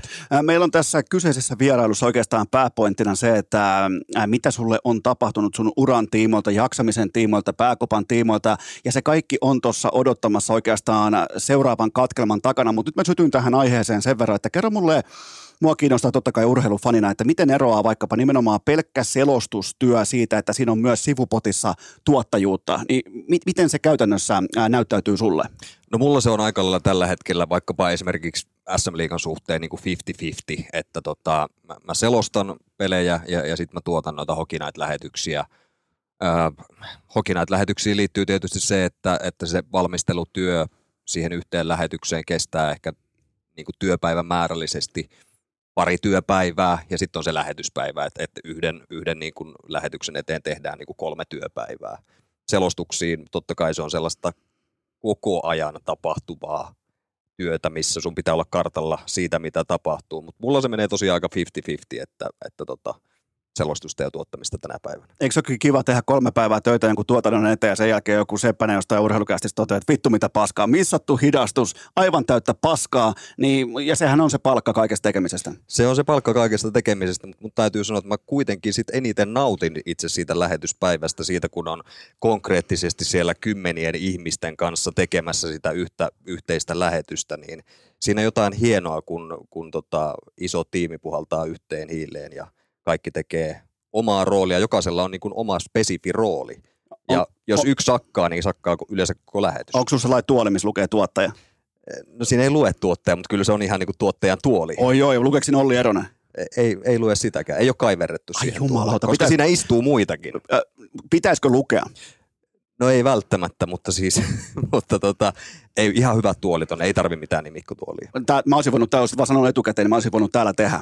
Tää, vo, tää olisi kyllä hyvä. Mulla on, kol, mulla on kolvi tuossa varastossa, voidaan tuohon websalaiseen kaivertaa Olli, Olli Eronen. Katsotaan kolmenkymmenen vuoden päästä semmoinen kiikkutuoliversio. se, se voisi olla, mutta tota, mites tota, totta kai selostamista, tuottamista, kaikki tää, niin miltäs, mi, mi, miltä tuntuu, miltä, miltä maistuu tällä hetkellä? Siis hyvältä maistuu ja, ja maistuu niin kuin molemmat tosi hyvältä. Se vähän vaihtelee aina aikakausittain, että välillä tuntuu, että niin kuin haluaisi vaikka tehdä jonkun aikaa pelkästään toista ja välillä pelkästään toista, mutta tota, kyllä sitten huomaa, että jos on vaikka pitkään ollut tuottamatta lähetyksiä, niin alkaa kaivata sitä ja päinvastoin. Että, että kyllä mä oon niin tosi tyytyväinen tällä hetkellä siihen, mitä mä teen. Mäkin, mäkin on muuten tuottaja. Mä tuotan urheilukästiä, niin ollaanko me vähän niin kuin kollegoita? Me ollaan tuota? Itse asiassa. Me varmaan tavataan samoissa tuottajien bileissä. Mitä... Niin, mutta erotus on se, että sä laitat aina pikkutakin päälle, ei ironisesti. Mä saatan tulla sinne, mulla on pikkutakki, se on ironisesti päällä. Se on meidän ero. niin, no se, se voi olla, mutta mä voin olla ihan hyvin verkkareissakin. Arva kuka muuten, ku, Kuka ei ikinä olisi verkkareissa, se olisi Oskari Saari. Sillä on, se on ihan totta. Aina pikkutakki. Se on ihan totta. Onko, haluat kuitenkin kehasta Oskaria tähän kohtaan, on yksi urheilukästin keskeisimmistä legendoista. No siis Oskarihan mun entinen esimies. No ei tule yllätyksenä, niin, niin, niin, on, tot... niin on munkin. Niin, niin tota, mä muistan itse asiassa kerran Moskiitto Televisionille johonkin viikkopalaveriin, mä tulin pikkutakki päälle. Oho. Siis johonkin maanantaihan. Alfa. Niin jotkut oli siis neulepuserot päällä ja Oskarillakin taisi olla joku ne- neuletakki päällä. Mä olin pikkutakki päällä ja siis mullehan vittuiltiin koko niinku sen palaveri, että mitä, mitä hemmettiä sulla on pikkutakki. Kerrankin ajattelin panostaa, mutta sen jälkeen ei ollut muuten ikinä pikkutakki. Tuliko, ke, tuliko kenkää? Ei tullut kenkää, mä oon edelleenkin mut, siellä töissä. Okei, okay, mutta ei kuitenkaan niin kuin Osku ei kokenut sua uhkana. Ei kokenut, Joo. ei kokenut, mutta ei ollut tosiaan pikkutakkia enää sen jälkeen koskaan. Mitähän muuten Oskulle sopisi permanentti? Tällaisena niin kuin permanentti ekspertinä, miten, miten näkisit? Tota, mä sanoisin, että, että vähän täytyy ehkä saada paksumpaa kuontaloa vielä Oskulle. Mitä tota, hei, sulla lukee muuten Wikipediassa, mistä mä teen. Mä teen joko Seiskasta tai Wikipediasta, Joo. aina mun pohjatyöt, kaikkea mitä mä teen. Niin tota, siellä lukee, että kolmetoistavuotiaana oot ekaa kertaa tehnyt mediahommia. Niin mitä nämä hommat oli? Joo, pakko sanoa, että ihmettelen, että ei Seiskasta löydy mitään. Ei, Mut, ei vielä, mutta tämän jälkeen löytyy. Joo, joo. Siis kolmetoistavuotiaana tosiaan niin kun aloitin niin kun tavallaan tähän alaan liittyvät tehtävät. Rupesin siis kuuluttamaan.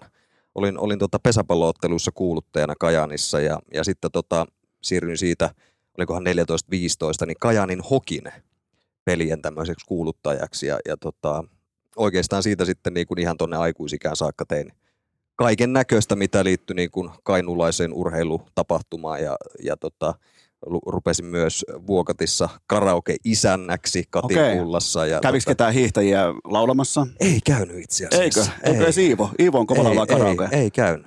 Oho. Mä, ei, ei oikeastaan ollut ketään, ketään niin kuin julkimoita missään vaiheessa kyllä näkynyt. Että tota, mutta siis se oli mielenkiintoista aikaa se kyllä se kuuluttaminen. Tota, muistan tosiaan Kajanin Hokin peleissä, niin äh, tietenkään silloin ei ollut mitenkään kovin kattava toi tämmöinen niin kuin valmiiksi nauhoitettujen äh, tota, puffien ajaminen jääkiekkoon. Hetkinen, monta aika... kännykkää sulla? Mulla on kaksi kännykkää. Vitun leija. Oliko muuten toisessa äänet päällä? Oli. Sata euroa. Joo, sata, joo. joo valitettavasti sata euroa tuohon. Joo, mä laitoin mobile-peille. Joo, kyllä. Tot... Jatka vaan. Niin, niin, niin tota, siis ei ole mitään tämmöisiä hirveäksi valmiiksi äänitettyjä mainoksia, niin kaikki piti lukea tietysti mun, mun kuuluttajana, ja pelissä piti olla tosi hyvin hereillä, koska jos kiekko meni reunuksen yli, niin piti välittömästi sanoa, että tämänkin kiekon nosti Hempan nostot. Oi, toi oli nätti. Itse asiassa muuten Heinolan kiekolla oli aikoinaan sama. Ei toki, toki eri brändillä, mutta oli, olisiko ollut, että tämänkin kiekon kustansi Superspar super Heinoska, tätä vastaavaa. Joo. Jotenkin näin se, että saattoi mennä, mutta toi on muuten, tuossa pitää olla todella hereillä. Joo, kerran mulla unohtui ja tuli no, saman tien satikutia. Niin sata euroa. No suurin piirtein. Mä en tiedä, oliko markkaa aikaa silloin. Oli, oliko muuten tuossa sun kuuluttaja-aikana sitä, kun tämä yksi sankari juosi sinne voiton huumassaan sinne kentälle? Oliko Olli-Pekka Hakkarainen? Hakkarainen. Oliko tämä sun aikaa? Öö, mä en itse asiassa muista, että oliko se sitä aikaa. Ei varmaan kovin kaukana siitä, mutta tota... Tunnen kyllä Olli-Pekka Hakkaraisen, oli kyllä legendaarinen hahmo Kajani Hokissa. Oliko, oliko Suikkanen silloin siellä? Hetkinen, Suikkanen oli silloin, kun Hokki voitti mestaruuden. Mulla on siis aikajana on tällä hetkellä, mä vedän niin kuin ihan vaan hatusta. Joo, en mäkään, mäkään en oikein muista näitä, että ketä siellä oli silloin, silloin valmentamassa ja ketä siellä oli pelaamassa. Että tota, mä veikkaan, että se oli kyllä Suikkasen ajan jälkeen. Pesäpallokysymys liittyen Kai Suikkaseen. Onko vai eikö Kai Suikkanen jahdannut äh, silloisen veikkaajan Jari Kupilaa pesä, pesä, pesäpallomailan kanssa aikoinaan Oulussa? Kyllä tai ei tyyppinen kysymys. Mä en tiedä tästä totuutta, mutta tämä voi ihan hyvin olla totta. Ilmeisesti veikkaaja paljasti, että olisiko ollut Oulun kentässä jonkinnäköinen erilainen etukenttä tai joku, mistä pystyy ilmeisesti lyömään jonkun tietyn lyönnin parempana. Ja, ja tämä kun selvisi sitten, niin Kai Suikkanen on kuulemma helvetin kova juoksemaan.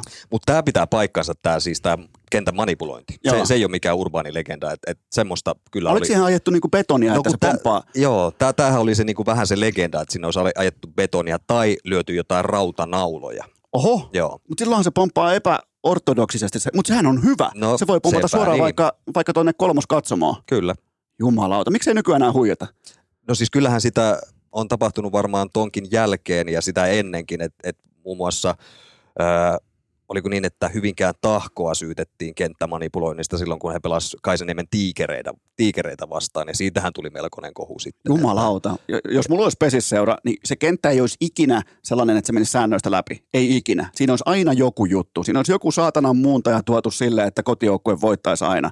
Niin mun mielestä tämä on, tämä on niin kuin, tässä voittaa kaikki, koska se kotijoukkue voittaa, kotifanit voittaa ja media voittaa ja sen kautta urheilusta kiinnostuneet, ne, jotka seuraa pelkästään draamaa, nekin voittaa. Mun mielestä pesiksessä pitäisi huijata enemmän. Niin, kyllä pesiksessä tapahtuu sitä, sitä mutta ei ehkä noin, noin suuressa mittakaavassa enää ja systemaattisesti, mutta toi on yksi pesiksen hienouksia ehdottomasti. Mutta et kiellä sitä, etteikö Suikkanen olisi tota, kova juoksija? En missään nimessä kiellä. Jotenkin... Mua aina kiehtoo se mielikuva, että on Jari Kupila, joka on ehkä maailman mukavin herrasmies ja asiallisin journalisti ja kuitenkin viimeisen päälle pitkien matkojen juoksija. Sitten on tällainen spurttityyppinen Suikkanen, joka on äärimmäisen vihainen tämän kyseisen journalistisen paljastuksen johdosta. Niin mietis, niin kuin sprinteri vastaa pitkä matka. Niin, niin aika mielenkiintoinen match-up. Ja Kaitsulla oli vielä silloin tyylikäs takatukka. Sillä, sillä muuten oli siihen, ja mm. todella aggressiivinen. Kyllä. Sellainen, missä varmaan saa jostain ehkä Pudasjärven A P S:ltä saa alennusta. On, on aerodynaaminen. Se on nimenomaan tätä. Mistä me puhuttiin tässä kohdassa? Se sun kolmetoista vuotta niin. Ja nimenomaan tämä sun kuuluttajuus, kaikki tämä. Oliko mitään muuta kuin kuuluttajan tehtäviä? No joo, sit mä tota niin, paikalliselle äh, radiokanavalle, radiokajaukselle sit kävin selostamassa Veikkausliigaa ja, ja siis... Täytyy sanoa, että siihen aikaan nuoruudesta mulla ei ole mitään käsitystä Veikkausliigasta. Ja ensimmäinen peli, minkä mä selostin, oli V P S ROPS. Mulla ei ollut mitään käsitystä heidän pelaajista. Siis en ole ikinä kuullut mut, varmaan mut, kenenkään. Mun on sen verran puolustettava sua, että ei ollut silloin niinku, ROPSin seurajohdollakaan. Ei ollut silloin hajua heidän pelaajista. Se voi olla. Se, ne nimittäin ne vaihtui siihen tahtiin tohon aikaan, että ei varmasti ollut mitään käryä.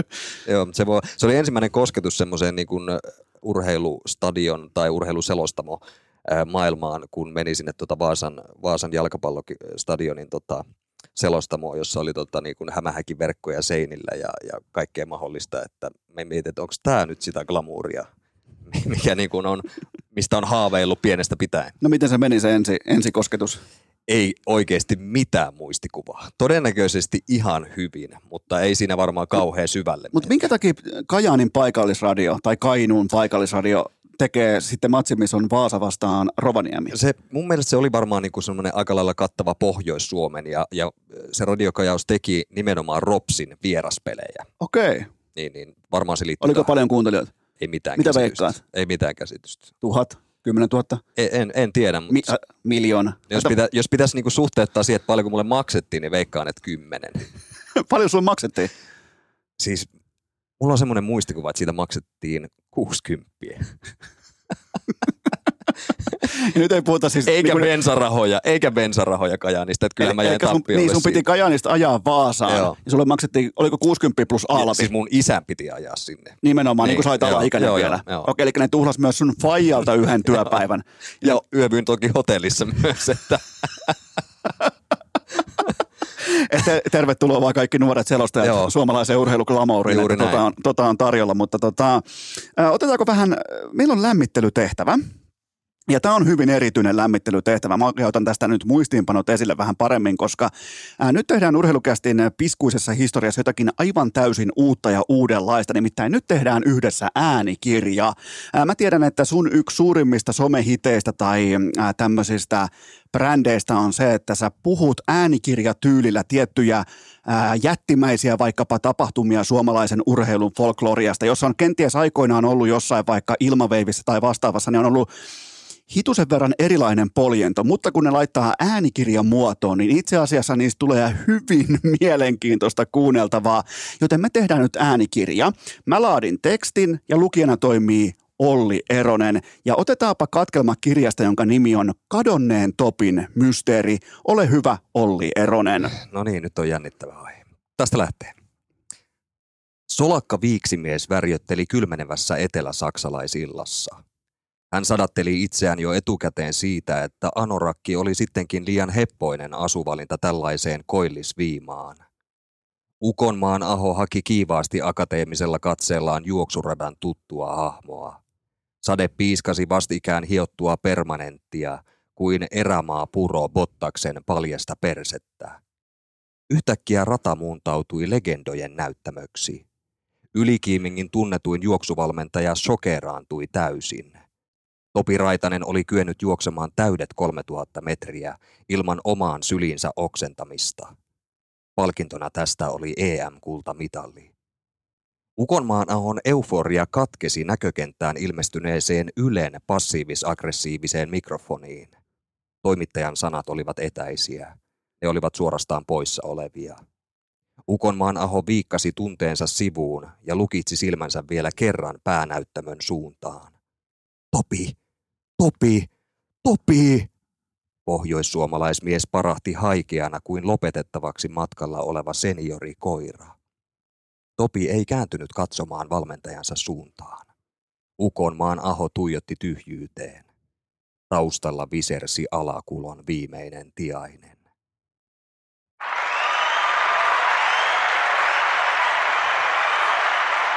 Jumalauta, puhtaasti läpi ilman yhtä artikulaatiovirhettä siis. Mä yritin laittaa tonne vaikka mitä yhdyssana suolaa ja muuta vastaavaa. Siis keksii hyvä, ettei itse suomen kieltä uusiksi, mutta niin se vaan kaivo ihan täysin virheettömästi ja ekalla purkkiin. Mutta eikö muuten olisi aika hyvä kirja? Olisi, olisi. Siis jään innotta, innolla odottamaan jatkoa ja, ja seuraavia niin kuin juonen käänteitä. Mutta minkälainen olisi sitten alakulon viimeinen tiainen? On muuten aika dramaattinen loppu tohon vielä. Koska sehän tavallaan lintuhan antaa myös toivoa. Kyllä mä veikkaan, että kirjailija Oskari Saarikin olisi kateellinen tällaisesta virkkeestä. Hyvä, pidetään tähän kohtaan ihan pieni tauko ja sitten jatketaan. Urheilucast! Topi! Topi! Topi! Aivan tuota pikaa hypätään sitten Olli Erosen tarinan myötä syvään päätyyn, mutta sitä ennen mulla on teille huippunopea kaupallinen tiedote ja sen tarjoaa LIIKKU Kuntokeskus. Vantaa hereillä, Vantaa tarkkana, nimittäin Vantaan Porttipuisto on nyt avattu, se on ollut viikon auki, eli säästä yli viisikymmentäviisi euroa siellä Vantaalla, kun sä liityt mukaan nimenomaan nyt. Eli yhdeksän euron investoinnilla sisään, se ei ole mitään, kun sä tämän investoinnin teet oman hyvinvointis puolesta. Se on ihan selvä asia, joten yhdeksällä egellä sisään sanaa liikkeelle ympäri Vantaata. Se on Vantaan Porttipuisto. Säästät yli viisikymmentäviisi euroa ja tarjous on voimassa niin kauan, kunnes tuhannen asiakkaan katto on saavutettu. Joten nyt sanaa liikkeelle ympäri Vantaata. Porttipuistossa liikkuu auki. Yhdeksällä eurolla sisään säästää viisikymmentäviisi egeä ja se osoite on liikku piste fi. Urheilucast! Iskee kuin Topi Raitasen maali suora stondis! Ja sittenhän me jatketaan Olli Erosen kanssa. Siivotaan kuitenkin tässä kohdin sivuun äänikirjat, joka muuten tässä välissä tauon aikana, mieti Olli, ehti myymään platinaa. Mä en tiedä, miten Suomessa mitataan kirjallisuuden tavallaan myyntilukemia, mutta tämä myy nyt jo platinaa, mieti. Eli nyt on tavallaan tuleton takassa. Meidän pitää pystyä vaan aktualisoimaan kaikki tämä momentumi.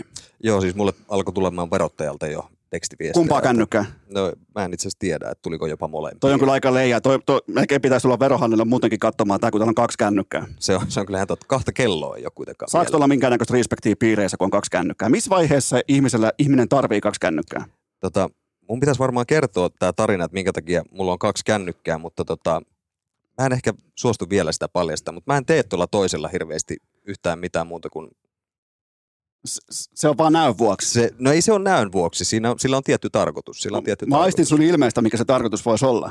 Hyvä, että ei ole videokästi. Kaikki nyt näkis sun naamasta, minkä takia toi kännykkä on olemassa. Luojan kiitos. Jumalauta, kaksi kännykkä. Ei ole mikään huumepuhelin. Mä otan, joo, joo, kyllä. No muutenhan me oltaisiin täällä jo kauan. Äsken kyllä täytyy sanoa, että niin laadukkaasti vedit äänikirjan purkki, että epäilin hetken aikaa, että sulla on jotain ketamiinia elimistössä, ainakin ripauksen verran, koska sä pystyy tavallaan niin kuin huippuluokan sniperi pystyy tuomaan sykkeet alas siihen tosi hetkeen, niin sä pystyt siihen. Niin mä en tiedä, mua aika moneen tommoseen erilaiseen podcastiin, jossa pitää ääninäytellä siis jotain roolia tässä viimeisen puolen vuoden aikana pyydetty, ja ne on aina ollut rikollisia, mitä mun on pitänyt ääninäytellä. Mä en ymmärrä, mistä tää johtuu. Mutta sulla on kyllä aika hyvä toi tenho nimenomaan tossa. Se voisi toimia aika hyvin sen rikollisen puoli. Ja, ja miksei myös hyviksen, mutta kyllä sulla vähän ehkä on sellainen, nyt varsinkin kun on farkkutakki päällä ja kaikki viimeisen päälle, ja vähän on sormusta sormessa, ei siis siinä sormessa, vaan ylimalkaan kaikissa muissa sormissa on jonkunnäköinen sormus, niin, niin kyllähän tuossa on vähän tuollaista poljentoa. Eli kyllä mä ehkä enemmän, jos mun pitäisi tehdä päätös tässä kohdin, niin kyllä mä laitan sut rikollisten kategoriaan. Mahtavaa kuulla. Ja kaksi kännykkää on viimeinen naula. Se on kyllä totta. Mä myönnän tämän. Elikkä Olli Erosen huumepuhelin jätetään tässä kohdin rauhaa ja mennään itse asiaan. Ja tämän koko vierailun pääpointtina on se, että sä tulit rohkeasti maaliskuussa ulos sen tiimoilta, että ää, vaikka sä toimitkin urheilumedian parissa, niin sä et olekaan supermies. Niin, niin käydään tää läpi ja ää, nimenomaan koitetaan löytää kuuntelijoille jotakin Mm, kättä pidempää sen tiimoilta, koska mä oon ihan varma, että useampikin kuuntelija pohtii omassa arjessaan, työssään, siviilielämässään sitä, että miksi tuntuu vaikka pahalta, miksi tuntuu siltä, että on törmäämässä seinään, niin käydään tämä sun tapaus läpi, koska ainakin mulle pelkästään tämä sun Instagram-postaus, se oli itsessään jo kuvaava, se oli jo opettava, niin ota ohjakset, niin mä lähden siihen sitten kontraamaan. No joo, tässä täytyy palata pakosta vuoteen kaksituhattaviisitoista, kun muutin siis Kajaanista Helsinkiin ja, ja menin Laajasalon opistoon opiskelemaan urheilujournalismia. Hyvin pikaisesti sitten sen saman vuoden aikana menin työharjoitteluun tämmöiseen yritykseen kuin Moskiitto Television, jossa olen siis tänäkin päivänä edelleen töissä. Ja tämä työharjoittelu meni sitten ilmeisen hyvin, koska mut haluttiin sinne sitten heti töihin. Tein erinäisiä liigaan liittyviä toimittajatöitä aluksi muutaman kuukauden, kunnes sitten parin kolmen kuukauden odottelun ja koeselostuksen jälkeen pääsi selostamaan ensimmäistä S M-liiga-ottelua. K K Tappara, muistan sen ikuisesti, se oli joulukuu kaksituhattaviisitoista ja tota, siitä pakko kertoa sellainen nyanssi, että se ottelu meni jatkoajalle ja innostuin siellä selostamossa sen verran jatkoajalle, että kun nousin seisomaan, niin selostamoboksin tämä koko johtorykelmä oli kietoutunut jalkani ympärille ja kaikki lähti seinästä irti ja selostus meni pariksi minuutiksi sitten poikki, että se oli sellainen ensimmäinen T V-selostus huipennus siinä, mutta jatkoa tuli kuitenkin. Ja tota, mutta aika nopeasti sitten tuli ää, päästyä tosiaan siihen niin kuin vaki, vakiselostajaksi ja sitten tuli myös melkein, melkein yhtä nopeasti kyllä ne tuottajan hommat siinä vastaan. Ja ehkä tietyllä tapaa semmoinen vauhtisokeus oli koko ajan päällä, koska koko ajan sai lisää enemmän, pääsi ylöspäin. Ja sitten ehkä kaikki huipentuu, mennään aika montakin vuotta eteenpäin sinne vuoteen kaksituhattayhdeksäntoista kevääseen. Erittäin kiivas työtahti. Olin, olin sillä kaudella selostanut enemmän kuin koskaan, siis selvästi joku kahdeksankymmentä yhdeksänkymmentä peliä ja, ja sitten tuottajan töitä siihen päälle. Silloin oli Kärpät H P K-finaalisarja ja olin sitten tota, niissä finaaleissa tämmöinen niin sanottu kaukalolaita toimittaja.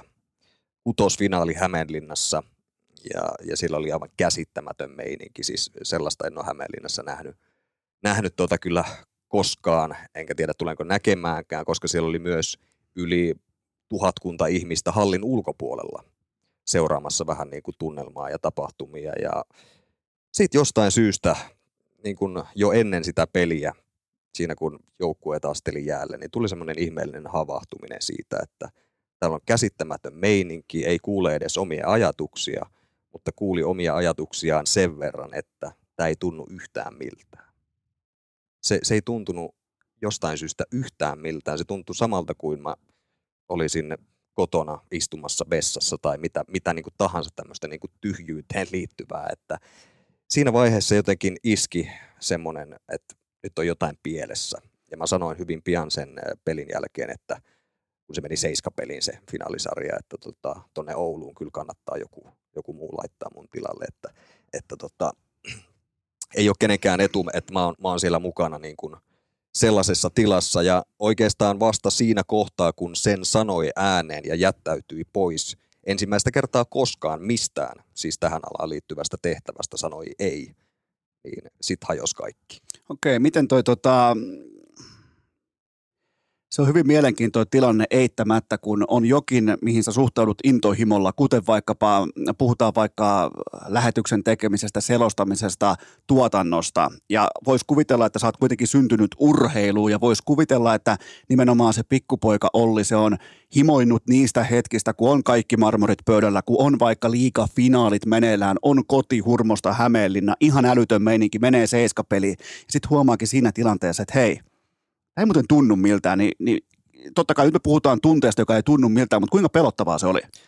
Kyllä se oli pelottavaa ja, ja tota, siinä hetkessä se oli oikeastaan vaan siihen reagoimista ja, ja sen toteamista, mutta ehkä se tietyllä tapaa se kaikista pelottavin oli kuitenkin vasta edessä, koska siinä niin kuin sanoit, että tosiaan pikkupoika Olli, joka on niin kuin pienestä pitäen seurannut kaiken urheilun, valvonut, vaikka ei olisi seitsemänvuotiaana saanut, niin keskellä yötä Sydney olympialaisia ja kaikkea mahdollista. Että tota, ää, siinä meni, niin kuin mä taisin postauksessakin sanoa, että siinä meni semmoinen niin kuin penkkiurheilija rikki ja, ja se, se, se meni pahasti rikki silloin vuonna kaksituhattayhdeksäntoista, että mä en pystynyt siis ää, katsomaan urheilua hyvin, hyvin pitkään aikaan. Mä en ollut esimerkiksi sillä pesiskaudella mukana kuin yhdessä tai kahdessa lähetyksessä joskus syksyllä, mutta mä en pystynyt katsomaan esimerkiksi pesistäkään viimeistä finaalia lukuun. Tuliko urheilusta peräti sulla tietyllä tapaa vihollinen? Tuli, tuli ehdottomasti.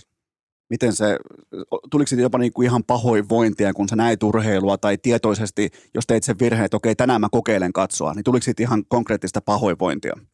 Ei oikeastaan tullut sellaista hetkeä, että mä kokeilen katsoa, vaan tuli enemmänkin sellaisia hetkiä, että jos sulla on televisio päällä ja sitten sieltä sattui tulemaan urheilua, siitä tuli välitön reaktio, että äkkiä pois. Et ei missään nimessä mä en katso tätä. Miten sä kohtasit tämän kyseisen reaktion, koska sehän on sulle tietenkin ihan täysin uusi tilanne. Se kaikki on sulle siinä hetkessä, se tapahtuu suoraan sun silmien edessä, niin miten sä kohtasit sen tunteen?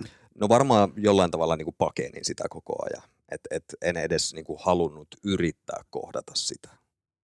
Että et sitten niin yritin suunnata asio, niin ajatuksia ihan kaikkeen muuhun. Ja se, mikä tässä on mielenkiintoista nimenomaan ihan arjenkin kannalta, on se, että et nythän me, meidän kontekstina on urheilu. Tämähän toteutuu ihan ihmisten arjessa jatkuvasti. Se voi olla vaikka lastenhoito, se voi olla vaikka auton asentaminen, se voi olla mikä tahansa arkinen työ, josta tulee tietyn mentaaliasetelman kautta vihollinen. Se on ihan totta, mutta sitten mun täytyy sanoa, että jos mä en olisi kokenut tota kaikkea, sanotaan nyt vaikka siitä, esimerkiksi sitä penkkiurheilijan rikki menemistä, niin, niin tota, mun suhtautuminen niin kuin mun työhön ja urheiluun ei olisi läheskään niin terve, mitä se on nyt. Oliko, kävikö jopa niin, että sun intohimo tai se eteenpäin, normaalisti käytetään ehkä tällaista liian hepposestikin sellaista termiä kuin vaikkapa aggressiivisesti eteenpäin kiipeäminen uralla, niin kuin monet miehet tekee. Mm. Mutta mä puhuisin tässä tapauksessa kuitenkin enemmän intohimosta ja siitä, niin nappasko se intohimo susta niskalenkiin ja, ja se vei sut kohti tätä, tätä tilannetta? No varmasti intohimo, mutta kyllä myöskin se, se niin kuin ylöspäin eteneminen. Kunnianhimo. Kyllä, koska, koska alkoi huomata sen, että niin kuin osaa ja, ja on niin kuin lahjakas tässä ja, ja alkoi saamaan tosiaan niin kuin koko ajan vaan niin kuin isompia ja isompia rooleja ja pestejä, niin kyllähän se niin kuin fakta on se klisee, että nälkä kasvaa syödessä. Ja, ja... Laitoitko jotain tavoitteita tai että pitää olla joku tuolla vaikka olympialaisissa selostajana tai futiksen äm äm-kisoissa tai vastaavassa? No tota multa on monesti kysytty, että haluaisinko mä vaikka selostaa niin kuin äm äm-kisoissa leijonien pelejä tai, tai niin kuin, onko mulla jotain semmoista. Mulla ei koskaan ollut sellaista, että niin kuin mun tarvisi selostaa leijonien pelejä tai mitään sellaista tiettyä, mutta ehkä niin kuin vaan jotenkin, että musta tuntuisi itse hyvältä, että mä osaisin niin kuin itse arvostaa ja olla tyytyväinen siihen, mitä mä niin kuin olen saavuttanut ja sitten kun koskaan ei tullut sellaista pistettä, että tässä on hyvä. Toi on muuten mielenkiintoa, koska mä pystyn poimimaan myös, pahoittelen, että käännän omaan uraani näkymän tästä ihan hetkeksi vaan, mutta niin, mullehan urheilujournalistin työ tuntuu aina liian pieneltä. Se ihan sama kuinka isoa kolumnia ja kynää pitää kädessä ja kuinka leveällä pensselillä maalaa, aina liian pieneltä. Ja nyt tämä täällä, mikä on pientä, tämä on yksin tehtyä, tämä tuntuu sopivalta. Eli kaikki tämä piti kokea läpi ennen kuin huomasi, että tämä on se mun paikka. Ja, ja mä oon yrittänyt monesti pohtia sitä, että kuitenkin siinä iässä hyvin harvalla Suomessa koskaan oli sen kokoista kynää. Niin, niin se kaikki tuntuu, että tämä on kuitenkin tämä, mä laitan tähän aina vain, tähän vaikkapa työtittelin eteen. No mä nyt oon vaan tämmöinen äh, uutispäällikkö urheilulehdessä, joskus kaksikymmentäneljävuotiaana vastaavaa, kaksikymmentäviisivuotiaana. Niin tota, se on mielenkiintoa. Tässä on tietyllä tapaa, tässä on jotain yhtymäkohtia. On, on varmasti ja siis kyllä, kyllä jotenkin niin kuin... Jälkikäteen on niin helppo analysoida näitä kaikkia asioita, että tota, miten silloin onkin ollut sellaisessa jonessa, että mikään ei riitä, mikään ei riitä ja koko ajan enemmän, enemmän. Ja koska jos mikään ei riitä ja sä haluat enemmän, niin sä et voi sanoa oikeastaan mihinkään ei, koska sun pitää näyttää, että sä kykenet, että sä oot the man. Ja, ja nimenomaan tähänhän suomalainen urheilumediakulttuuri aiemmin, en väitä, että enää, mutta ainakin silloin, kun mä tulin gameihin mukaan joskus kaksituhattakuusi, niin silloin suurimmat sankarithan oli ottanut jo kaksi burnouttia vastaan. Ne oli vähän niin kuin hirven päitä seinänä, ne oli vähän niin kuin see vee-merkintöjä, ne oli kuin jotain kultaisia vöitä, mitä kannettiin, että toi on se sankari, toi on painanut, toi on tietysti ollut vikana yössä, ekana hallille. Mä olin siis silmät lautasina, kuuntelin kaksituhattakahdeksan, kun mä menin eka kertaa jääkiekon äm äm-kisoihin paikan päälle, siis mediatehtävissä. Mä kuuntelin, kun Vesa Rantanen ja Tuomas Nyholm, ne oikein reposteli sillä, kuinka ne tekee enemmän töitä kuin kukaan muu täällä, tässä tuvassa, tässä mediazonella. Mä niin kuin siinä vieressä ihan tulokkaana, mä ajattelin, että vittu, noi on kovia jätkiä, että jumalauta, että mun on pakko laittaa lisää pökköä pesää, että hei, noi on tuolla, noi on sanoman jättiläisiä.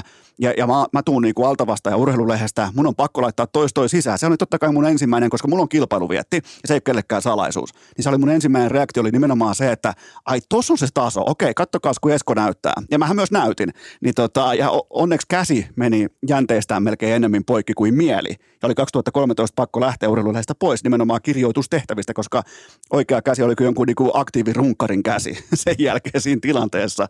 Niin tota, ja jälleen kerran yhtymäkohtia. Siis toi on täsmälleen se mun kokemus kanssa, ja mä en nyt halua ketään nimiä nostaa esille, mutta kyllä se on edelleen voimissaan valitettavasti, toi, toi niin kuin sama trendi tällä alalla. Ja, ja se oli just noin, miten sä kuvailit ton asian. Kun mä tulin alalle, siinä ympärillä olevat kollegat, ihmiset, siellä niin kuin repostellaan sillä, että joo, että mä olin sairaana, mutta olin silti töissä. Ja niin kuin kaikkea tämmöistä, okei, okay, jumalauta, että niin kuin jalkapoikkia silti oot töissä. Toi on niin kuin kova, tohon mun pitää niin kuin pyrkiä.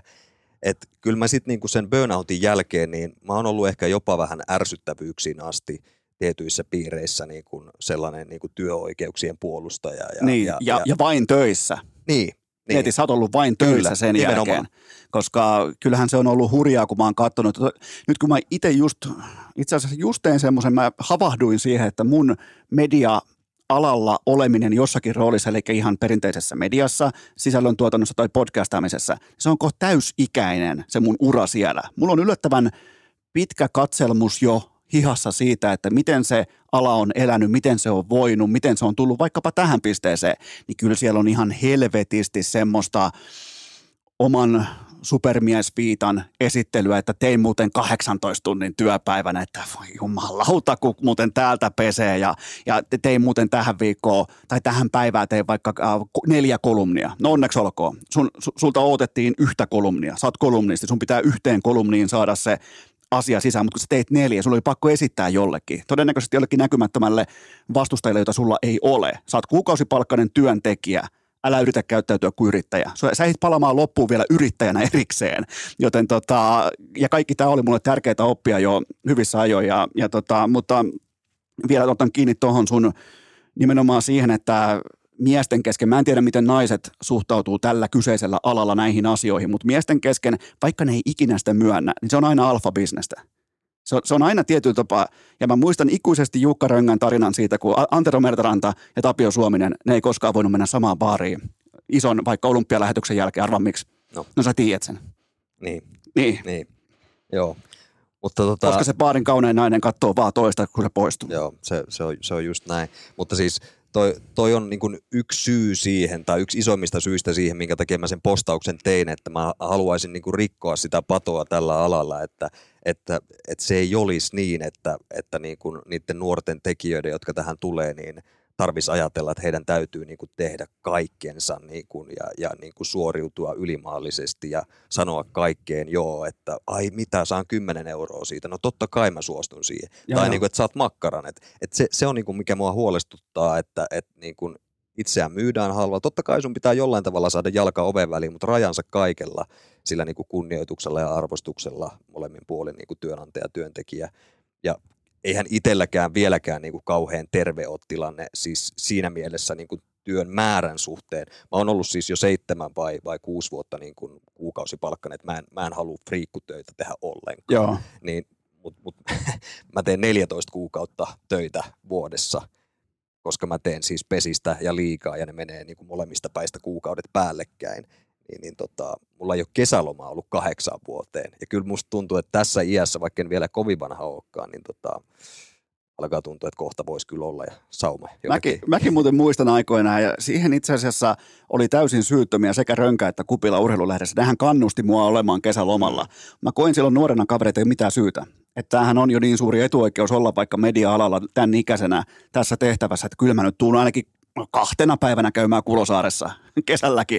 Että kyllä se nyt siihen mä laitan rajan, että vähintään tuun kahtena. Mutta siis no, se on mielenkiintoinen, miten aivot tietyissä tilanteissa, minkälaista totuutta ne syöttää, minkälaisia tavoitteita kenties ne syöttää ja näin poispäin. Että kyllähän se, ja tämä kaikki kuulostaa totta kai, mieti miten absurdia tämä kaikki on. Kyse on kuitenkin vain urheilumedian tekemisestä.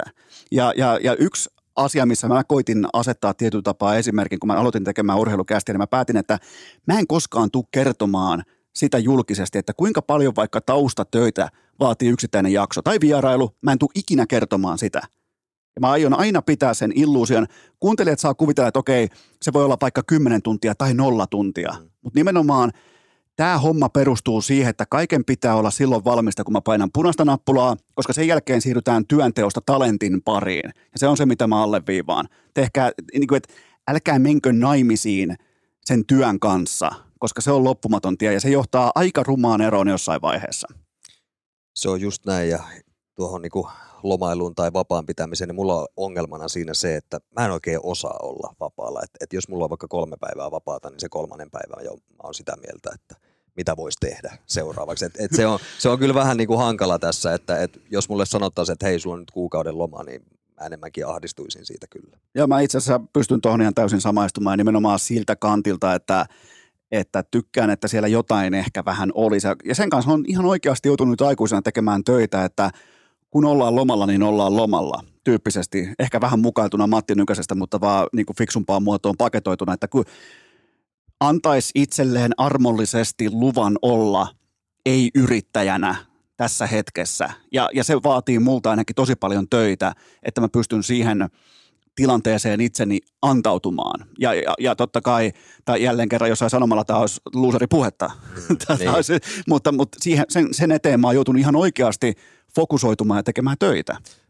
Haluan vielä sen verran palata lyhyesti siitä vuoteen kaksituhattayhdeksäntoista, eli siihen kun tuli burnoutti, niin tota, ihan, ihan vaan sen takia, että niin kun ihmiset ymmärtäisivät, että, että se ei ollut mikään ihan vaan, että nyt väsyttää niin. eikä jaksa, vaan, vaan tota, tuli niin kun oikeasti aika, aika niin kun kovia.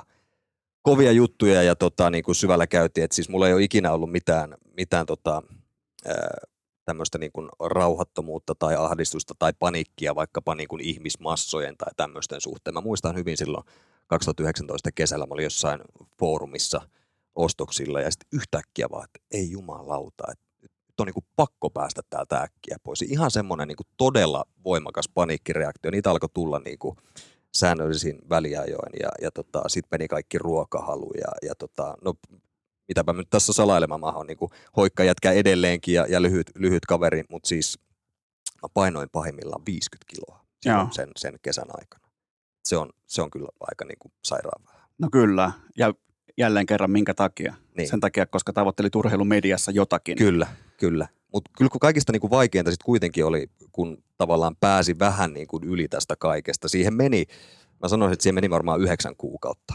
Joo. kaksituhattayhdeksäntoista kaksikymmentä vaikka liigakaudelle. Mikä sit... siinä oli tavallaan niinku parantumisprosessi tai hoitoprosessi, ammattiapua, mitä, mitä kaikkea siinä oli? No kyllä siinä oli ammattiapua ja, ja lääkitystä ja kaikkea mahdollista, että tota, mutta kyllä se niinku kliseisesti sitten kuitenkin on se aika. aika se paras lääke, että totta kai sitä on hyvä olla sitä apua ja tukea siinä ympärillä, mutta, mutta kyllä se niin kuin aika oli kuitenkin se kaikista tärkein. Että tota, mutta pohjakosketus piti käydä. Ihan niin kuin siis silloin kaksituhattayhdeksäntoista loppuvuodesta tuli käytyä niin, niin pohjalla kuin koskaan elämässäni käynyt. Et varmaan ilman sitä pohjakosketusta, sitä käännöstä ei olisi kuitenkaan tapahtunut. Että tota, niin se olisi ollut sitä jatkuvaa samaa grindia eteenpäin sokkona. Joo, kyllä siellä oli kaikkea aika synkemmän puoleisia ajatuksiakin. Mistä, mistä se, itse asiassa ei mennäkään eteenpäin, mä näihin otan kiinni, että oliko ihan, ota tuohon vielä, kun sä sanoit jo, että oli synkempiä ajatuksia, niin käydään, käydään se läpi, koska mun mielestä se on, se on, se on tärkeää niiltä osin, koska ihmiset varmasti, ihmiset varmasti osa pohtii kuuntelijat, että, että miksi heillä on vaikka jotain tiettyjä ajatuksia, niin, niin tota, käydään tämä vielä läpi. No siis, niin, siis voihan se myöntää, siis oli, oli niin kuin ihan rehellisesti sanottuna itse tuollaisia ajatuksia, että tota, jossain vaiheessa alkoi alko tuntua siltä, että tästä ei ole niin kuin eteenpäin pääsyä ja sitten myös tavallaan se, että kun rupesi ajattelemaan sitä, että kun tästä pääsee eteenpäin, niin odottaa ne samat tehtävät, se sama rumpa, se kaikki on samaa ja sitten kun siihen urheiluun, tavallaan se penkkiurheilija minä, ehkä se intohimo urheiluun sellaisena kuin se oli ollut siihen asti, oli mennyt rikki, niin rupesi ahdistaa se ajatus, että osaanko mä edes? Niin. Osaanko mä, perustuko se mun ammattitaito siihen intohimoon ja siihen niin kuin syvällä asuvaan penkkiurheilijaan? Vai perustuko se oikeasti johonkin muihin asioihin? Ja tämän kaiken prosessoiminen niin tuntui siltä, että sitten kun alkoi lähestyä se piste, että nyt pitäisi ehkä palata töihin, niin se vielä vei mua entistä syvemmälle ja sitten alkoi niin kuin tuntua, että nyt niin kuin parempi olisi lähteä täältä jonnekin. Toi on, toi on erittäin, totta kai toi on puhutteleva mm. osuus tätä kokonaisuutta, että kun puhutaan työasioista ja puhutaan näinkin vakavasta niin kuin mentaalipuolen romahduksesta, että se johtaa tällaiseen ajatusjanaan, jokin tuolla odottaa, joka on siis töiden jatkuminen ja se luo tämmöisen synkän verhon sun mielen päälle, Ni, niin kyllä se on helvetin syvältä tultu tähän pisteeseen, että sä istut siinä. Niin, ja se, se on mielenkiintoinen yksityiskohta, mikä liittyy siihen selostamiseen esimerkiksi, koska se kausi yhdeksäntoista, mikä oli siis silloin, silloin keväällä päättynyt, niin oli silloin, musta oli tullut yksi pääselostaja.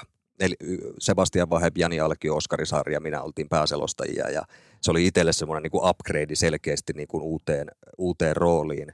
Ja sitten kun tiesi, että siihen pitää palata ja sitten pitäisi niin kuin olla vielä parempi, koska tietenkin niin kuin ihmisenä ja tyyppinä on sellainen, että ei voi niin kuin lopettaa siihen, että tämä taso on mihin on tyytyväinen. Niin jos joku semmoinen tosi valveutunut kuulija kuuntelisi vaikka mun kahdeksantoista yhdeksäntoista kauden selostuksia ja sitten sen jälkeisiä selostuksia, kun mä palasin, niin huomaa niissä aika ison eron, jos niin kun on tosi valveutunut kuulija, koska mulle tuli sellainen olo, että mulla meni kaksi kautta ihan päin helvettiä selostamossa. Okei. Okay. Siis mä, musta tuntuu, että mun lauseet ei niin kuin soljunut ja mä mietin kaikkea ihan mielettömän paljon, että ja mä olin epävarma kaikesta, että pelasko toi nyt toi Tuppurainen nyt siellä vai missä se pelasi. Ja kaikki tämmöiset asiat, mitkä sun oli... mieli alkoi antamaan jo merkkejä Joo, tulevasta.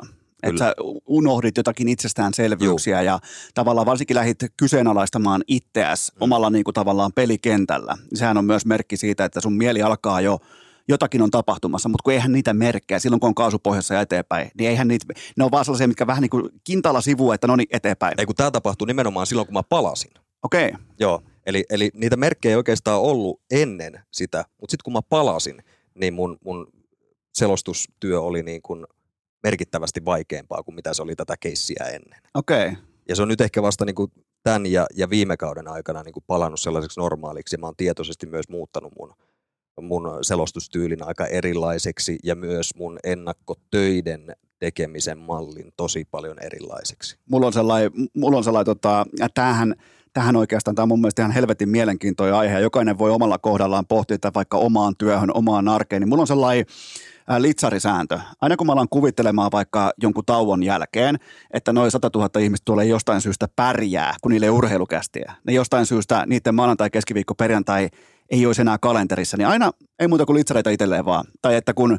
Totta kai kun mä asetan Suomessa podcastien markkinan, niin alkaa sitä tavallaan niin kuin ajattelemaan, että nyt pitäisi olla vielä parempi. Pitäisi pystyä mätsäämään tohon ja tohon dataa. Pitää olla näin ja näin selkeällä erotuksella lista ykkönen tuolla ja tuolla. Niin ei muuta kuin litsareita pöytää. Tästä tehdään kuitenkin komediateatteria erittäin matalalla kustannuspohjalla ja esitetään, että oltaisiin oikeassa töissä. Ja mistään muusta ei ole kyse. Tämä on kertakäyttöviihdettä, jolla ei ole mitään merkitystä kellekään. Ja siihen, kun pystyy laittaa pisteen ilman sellaista sankariviittaa, että vittu, kun tehdään iso podcasti, niin se on auttanut mua. Ja kuten olen aiemminkin todennut, niin tähän ei olisi kyennyt välttämättä kaksikymmentäviisivuotias Esko tai kolmekymmentävuotias Esko. Lisättynä tietenkään siihen vielä heitetään vaikka vähän päihteitä kylkeen. Mutta tähän pystyy vihdoin vähän alta neljäkymppinen Esko ja se kaikki on työtä. Mm. Tismalleen näin ja kyllä mä niinku huomasin, että kun havahtui sen paluun jälkeen sit lopulta ehkä siinä meni puolitoista vuotta siihen just, just tämmöiseen ajatukseen, että, että tavallaan siitä, että tämä on vähän niin kuin leikkiä kuitenkin, niin. Tämä niin kuin urheilu. Sitähän se kuitenkin lopulta on ja sitä niin kuin tarinan kertomista eikä niin vakavaa. Ja mä aloin ottaa niin kuin mun työkalupakkiin sellaisia, että mä tuon niin kuin omia intohimoon kohteita, vaikka mun ennakkotoihin. Mä rakastan esimerkiksi historiaa okay. ja, ja niin kuin sen opiskelua, niin mä...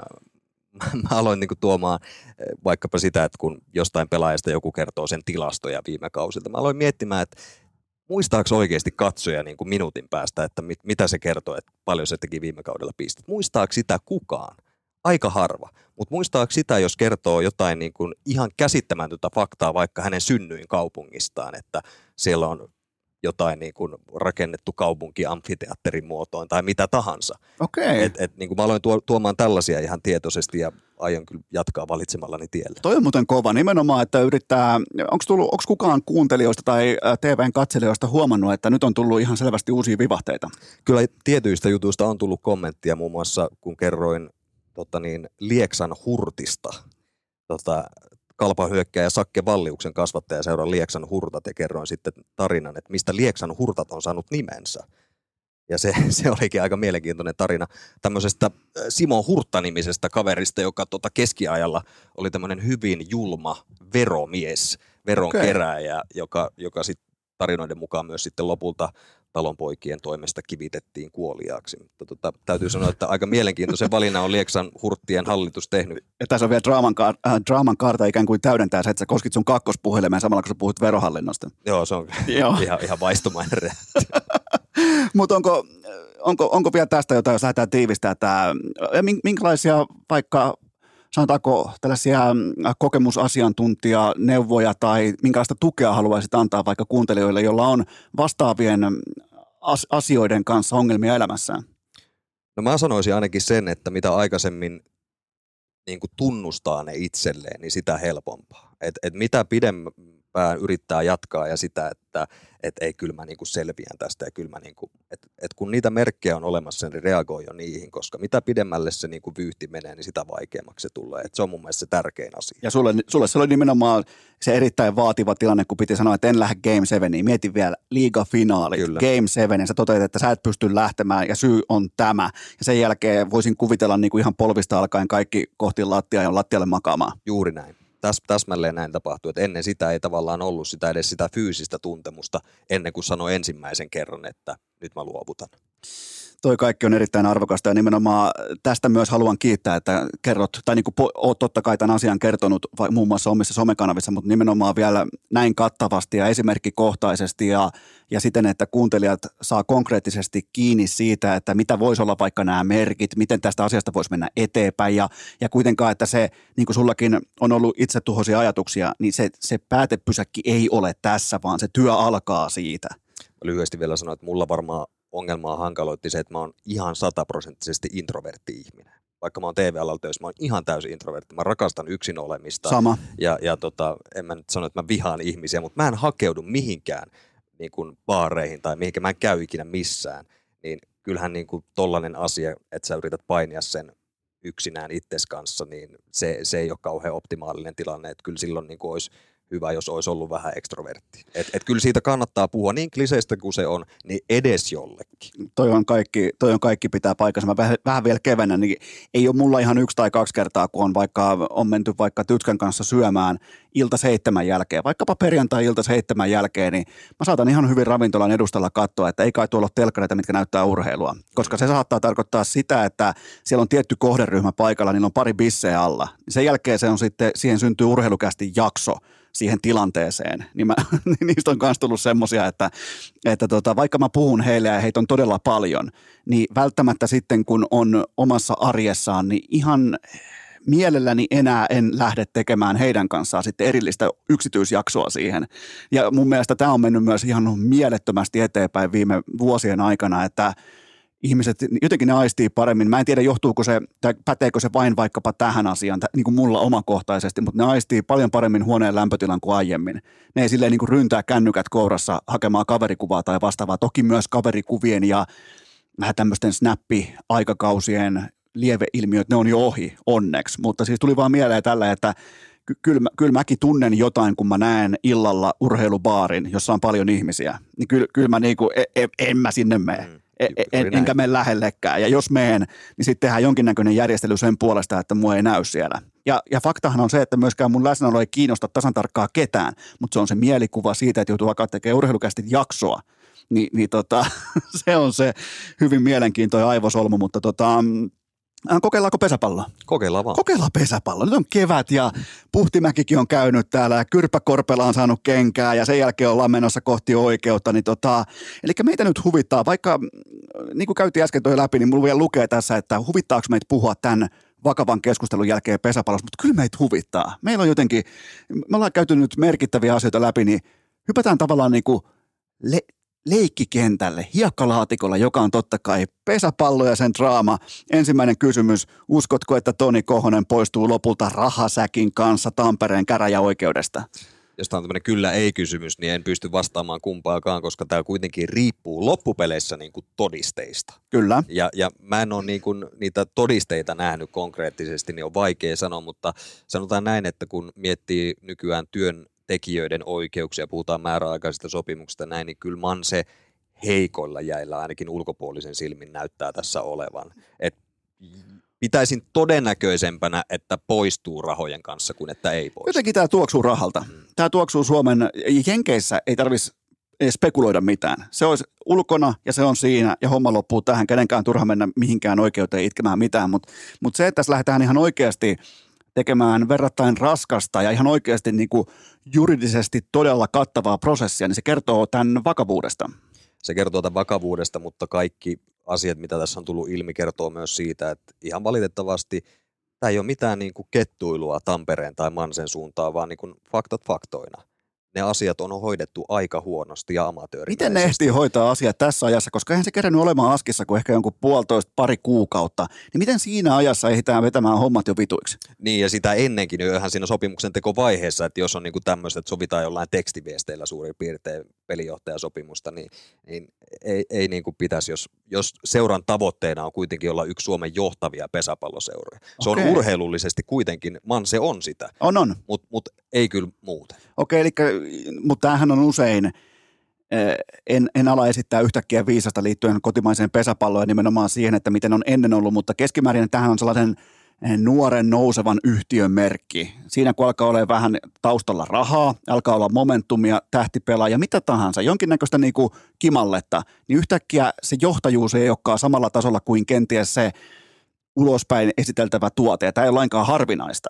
Mm. Että, että sikälihän tämä tavallaan noudattaa ihan loogista kaavaa, että johtajuus ei ole valmis siinä kohdin, kun kaikki näyttää kentällä hyvältä. Joo, ja mä olin itse lähinnä enemmän huolissani sitten siitä koko tässä keississä, että, että niin kun toivottavasti tämä ei aiheuta niin kun Kohoselle sellaista kolhua tavallaan lajiin, että hän haluaisi niin kun jättää sen tyystin sikseen, koska ei meillä ole varaa myöskään pesäpallon kokoisessa lajissa menettää kaikkien aikojen legendaa.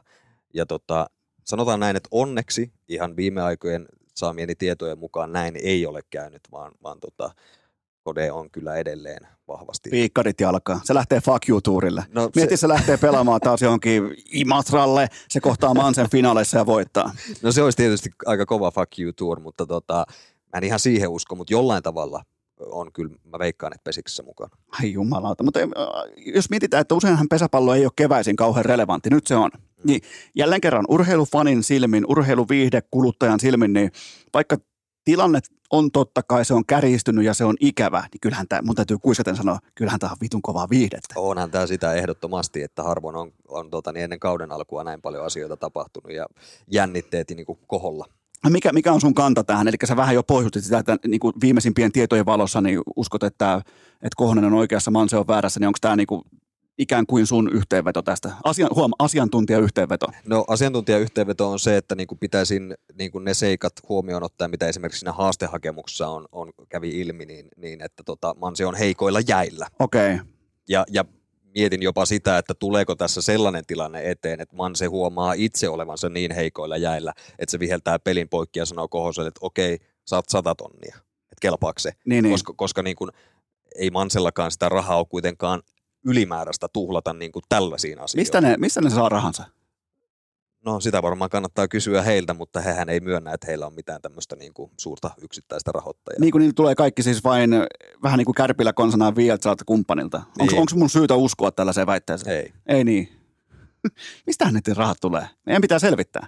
Onko sun suurennuslasi mukana? No kyllä mä itse asiassa tiedän, että niin kuin tiettyjä kohteita, mihin on siis ihan hyvin voi niin kuin paljastaa, koska se ei ole mitään niin kuin salaista tietoa. Esimerkiksi niin kuin meidän itse asiassa ää, viime kesän insertissä pelaajalegenda Kari Kallio vähän niin kuin vahingossa paljasti, että kun hänellä on syttynyt mielenkiinto pesikseen uudelleen juuri Mansen ansiosta. Okay. Ja hän sitten sivulauseessa sanoi, että, että hyvä ystäväni Harri Lamminen on aika paljon rahaa sinne laittanut. Okei. Okay. Että tota, siinä nyt on ainakin yksi nimi. Okei. Okay. Eli rahaa on, eli mä voisin melkein kanssa hypätä mukaan tuohon rekeen, että ne, ne toteaa, että okei, vituiksi vedettiin, täällä ei voi tehdä tekstiviestisopimuksia, ei voi mielivaltaisesti nakata. Yleensä Tampereella, jos suututaan johonkin asiaan, niin heitetään vaikka laivalta kalusteet alas. Hmm. Niin tämä ei toimi samalla tavalla tämä urheilubisnes, jos tehdään juridisesti sitovia työsopimuksia. Ainakaan mä en tiedä sellaista työsopimuksen mallia, pois lukien ehkä tietty, tietynlainen koeaika, mistä voidaan potkia ulos. Ja, ja monenko vuoden lappu muuten Kohosella oli? No tämäkin on mielenkiintoinen kysymys, että, että hän koki ja oli ymmärrys siitä, että se on kahden vuoden diili, okay. Mutta jostain syystä, kun se sopimus julkaistiin, niin Manse julkaisi sen vuoden diilinä. Mutta sitten on kuitenkin, ainakin haastehakemuksessa kävi ilmi, että, että Kohonen on heti sen julkistustilaisuuden jälkeen ollut yhteydessä seurajohtoon, että hei, korjatkaa se, että se oli kaksi vuotta, ja siellä on niin kuin luvattu, että okei, se korjataan, että se oli virhe. No pelkästään tämä antaa jo tietyllä tapaa aika amatöörimäisen kuvan. Niin. Jos ei tiedetä, kun kuitenkin koko lajin kautta aikojen suurin legenda palkataan pelinjohtajaksi, niin kyllä suurin piirtein pitäisi mennä se oikein, että onko vuoden vai kaksi. Se on, se on ihan hy, hyvin olennainen tieto. Ja viimeinen asia tähän, kyllähän tämä paljastaa paljon. Eli kävi ilmi viimeisten tietojen mukaan myös ö, Toni Kohonen oli käynyt tekstiviestikeskustelua Henri Puputin kanssa, joo, joka on siis Mansen, Mansen tota, niin, tähtipelaaja. Ja Puputti oli vähän kuin varotellut Kohosta siitä, että kannattaa olla sit aika tarkkana niistä sopimusjutuista, että siellä saattaa olla tällaisia koukkuja tai jotain. Et, et, niin kuin, kyllähän se kertoo siitä, että ei, eihän silloin ole niin kuin ihan kaikki puhtaat. Okei, okay, ja kyllähän tämä siis tähän kertoo kaiken, koska useimmiten urheilussa, jos hitetään pois tämmöinen niin kuin aika priimaluokan bisnes, kuten jääkiekon S M-liiga, niin kyllähän kaikissa muissa liigoissa, korisliiga, super, pesis, lentopallo, niin kyllähän pelaajat kysyy, että vähän niin kuin, miten se voisi sanoa, ne kysyy tälleen toisilta, että, että mi- miten siellä on hommat hoitunut, että onko ne, kestääkö ne päivänvaloa, onko ne aikataulussa, niin kyllähän jos tällaisia kysymyksiä ei edes esitetä ja sen jälkeen kuitenkin niihin kommentoidaan, tässä tapauksessa Puputin osalta niin kuin haastehakemuksessa todetaan, niin tota, kyllähän se kertoo paljon. Ja siksi mä olen aidosti huolissani Mansen tulevaisuudesta siitä, koska tällaiset uutiset, tällaiset viestit ja, ja totta kai kun pelaajat puhuu keskenään, niin mitä se tekee esimerkiksi pelaajien suhteen, että kiinnostaako heitä tulla Manseen? Juuri näin. Tämä kaikki. Ai jumalauta, mitä draamaa. Manse. On, on aika niin kuin räväyttävällä tullut itsensä tuonne. On, on totta kai menestystä, on mestaruus. Onko jopa kaksi? Taitaa olla yksi. Yksi, yksi mestaruus, sen jälkeen kaksi viikkoa rukalla ja, ja, ja tota, nyt sitten tämmöistä. Niin. Mutta tämä on nimenomaan, mä sanoisin nousukasyhtiön merkki on tämä, että kun tunteet on momentumia, kun tunteet on ripauksen verran parempi kuin markkina, silloin ajatellaan herkästi, että okei, vasemmalla kädellä suhtautuminen tiettyyn asioihin riittää. Se voi riittää kentällä, se voi riittää vaikka Kemiä vastaan, se voi riittää vaikka jo mainittua Imatraa vastaan, mutta välttämättä se ei riitä kuitenkaan sopimusteknisissä asioissa.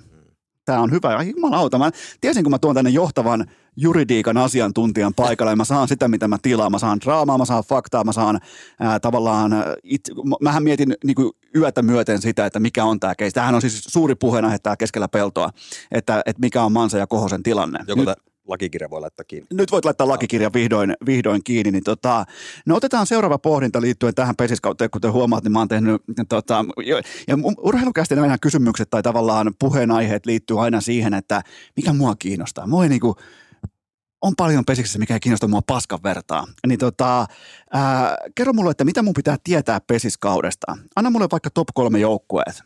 Miehistä ja naisista. No, otetaan vaikka miehistä nyt ensin. Niin, niin. Top kolme joukkueet on, en osaa sanoa ihan absoluuttista järjestystä lopulta, mutta, mutta sanotaan Vimpeli, Sotkamo ja Joensuu. Okei, eli Manse on pudonnut. Kyllä Manse, mä näen niin kuin tämän kaiken sekavuuden sun muuta, niin, niin Manse on pudonnut. Eli Joensuu on toipunut Puhtimäen lähöstä. Joensuu on toipunut Puhtimäen lähöstä. Sinne tuli Joni Rytkönen muun muassa tuota, niin Sotkamon Jymystä. Ja tota, Rytkönen tuo kyllä sinne kaivattua semmoista niin kuin etenemisvoimaa ja semmoista niin kuin persoonallaan myös pippuria siihen joukkueeseen. Että tota, mä väitän, että kärkikolmikko tulee olemaan Vimpeli, Sotkamo ja Joensuu. No entäs Sotkamosta lisäkysymys? Mulla on nyt tiukkaa journalismia täällä oikein niin kuin tuupi täynnä. Miten Aapo Komulainen pystyy pelaamaan ilman faijansa? Uskon, että pystyy. Ah, perustele. Aapo Komulainen. Ootko ikinä nähnyt Aapo Komulaisen pelaavan ilman faijansa?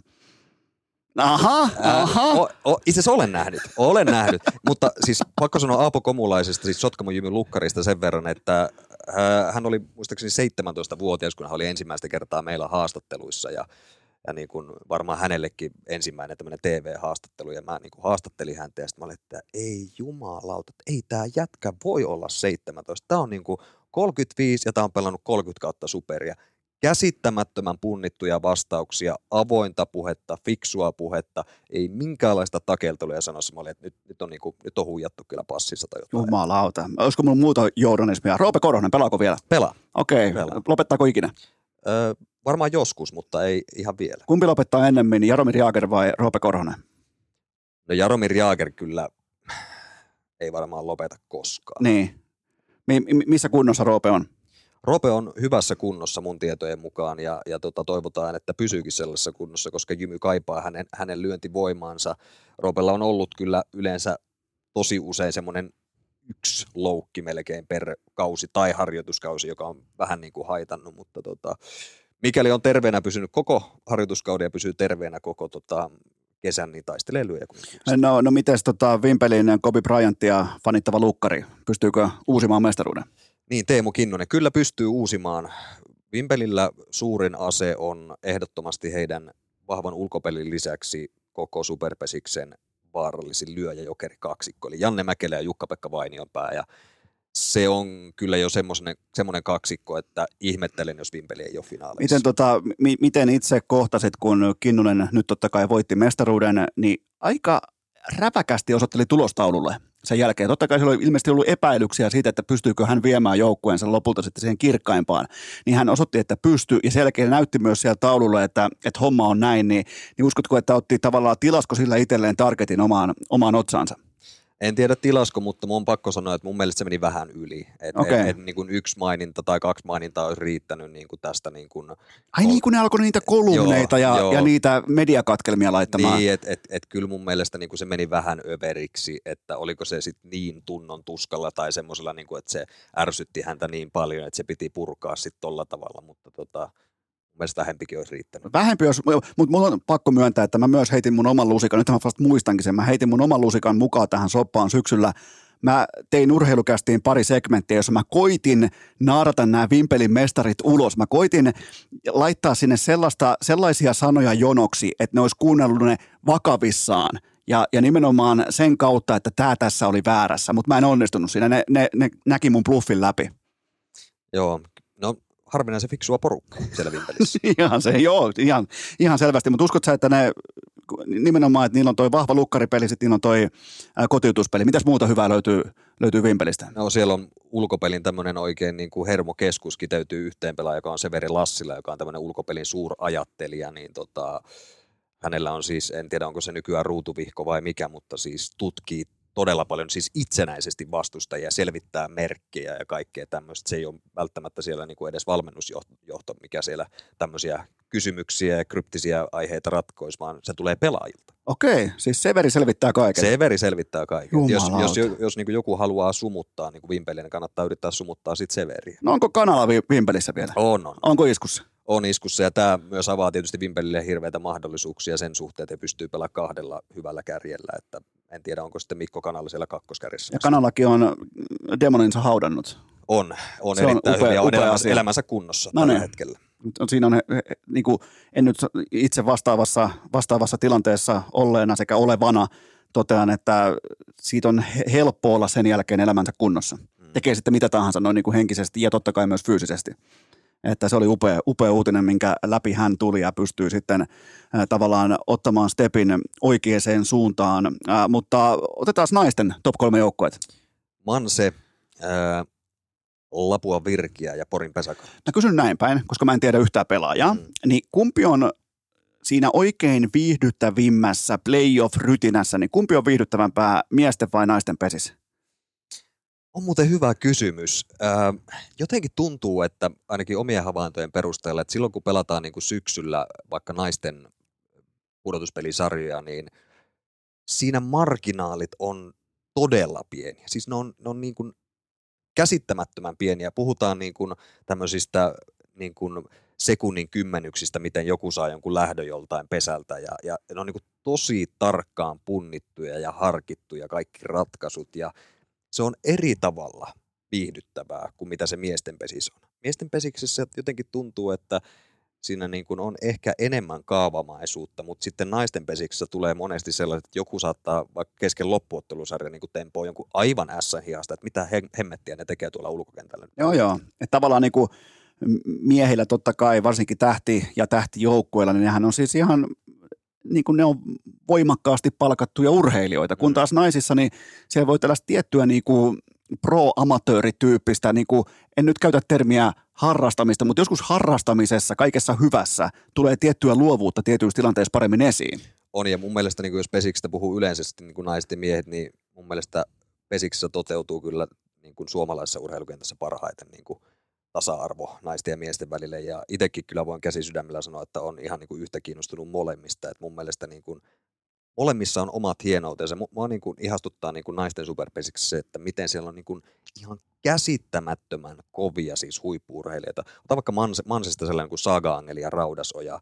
Sellaista nopeutta ei olla nähty siis todennäköisesti koskaan Superpesiksessä, mitä, mitä hän esimerkiksi tarjotaan, sellaista fysiikkaa, että pelkästään niin kuin hänen takia menisin katsomaan pelejä, koska hän voittaa juoksunopeudellaan niin kuin tilanteita. Ja jotenkin myös tuntuu tämän lisäksi se, että totta kai mun on pakko myöntää, että mä oon katsonut yhteensä, ehkä nyt viime syksynä katoin naisten pesäpallon playoffeja, taisin katsoa ehkä finaaleita, mutta anyway, niin tuntuu, että pelinjohtajat on vähän enemmän vapaana henkseleistä kuin miesten puolella. Siellä on siis todella niin kuin mittaviakin performansseja nähtävillä, niin, niin miksei, miksei miehet kopioi? Se on viihdettä.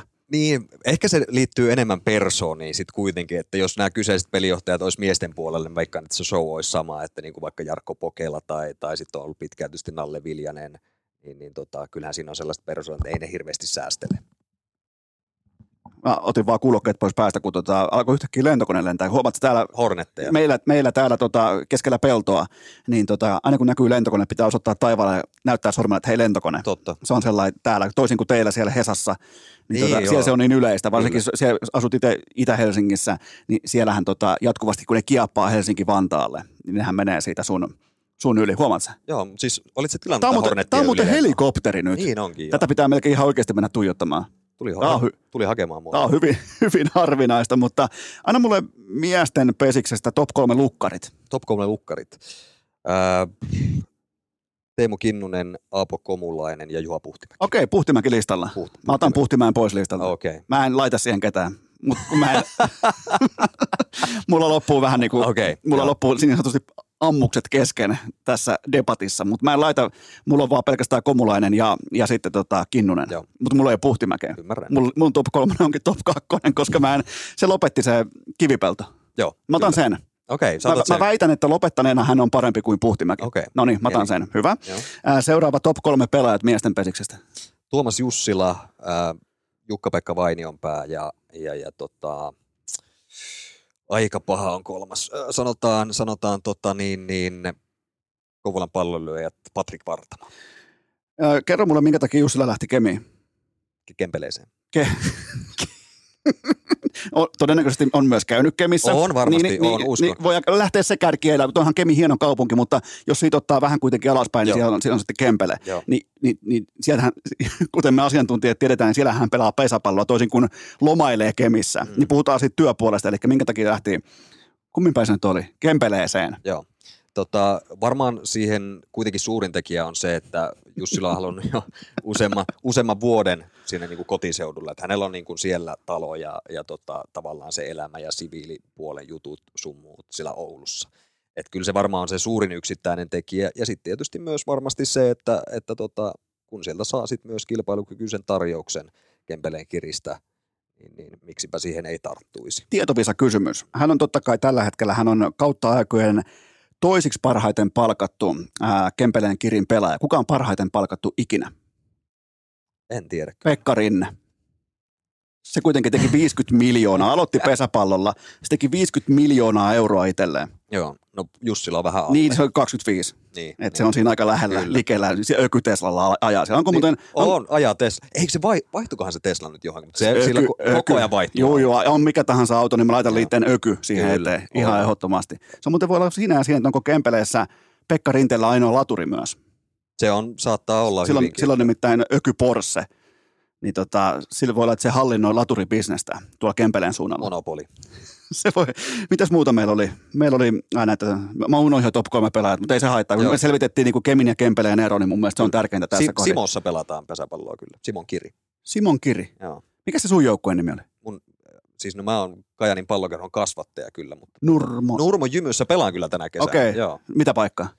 Ykkösvahtia etukentällä. Joo, joo. Mitäs sun lyöntipeli? Onko numero kaksi? No, eli toka nopeampana. Niin, tai nopeampana. Tuu nyt vähän vastaan. No, nope... pit... kyllä, kyllä mulla aika hyvin jalat, jalat tuota, niin, siis tikkaa edelleen. Siis itse asiassa todella hyvin, mutta sitten... Mutta et ole kuitenkaan uskalla olla kär... Pumpusta ottaa. Mikä, mikä erottaa ykkösen ja kakkosen? No kakkosen pitää osata vaihtaa sitä ykköstä eteenpäin. Niin, niin. Sä oot siis parempi vaihtaja. Tämä on myös niinku... Tota, tämä on tavallaan sotti teidän ykköspelaaja kohtaan. No, se ei osaa siis vaihtaa no, ollenkaan. No sitä mä en tiedä, mutta tota, mä, tyk- mä oon aina melkein pelannut kakkosen. Mikä on sun suosikki vaihtolyönti? Öö, pystymailla lyönti. Pystytkö laittaa sellaista ihan pikku näpyä? Pystyn, pystyn, pystyn. Pysty. Okay. Mutta kyllä mä niinku pystärillä tykkään lyödä. Pystärillä. Osaatko pomputtaa? Siis, ai siis lyödä pomppua? Niin. No kyllä mä sitä ykkösrajapomppua on, on tuossa yrittänyt, mutta mulla ei ole kauheasti varressa mittaa, millä sitä saisi väännettyä kauhean hyvin. Oh, hetkinen, onko se siis pelkästään pitkien lyöjien etuoikeus? No ei nyt pelkästään, mutta sanotaan, että on siitä hyötyä. Pitäisikö sulle laittaa se etukenttään vähän betonia? Pitäisi ehkä ja myös korokejalkoja alle. Ää, kerro mulle joku sellainen uusi asia tai uusi pelaaja tai uusi joukkue tai joku uusi juttu. Sellainen, mikä ehkä tulee nyt tähän kautta esille, sellainen joku, mistä välttämättä kukaan ei vielä puhu, mutta se saattaa olla joskus tuossa juhannuksen tiedoilla jo sitten ykköspuheenaihe, niin anna mulle joku.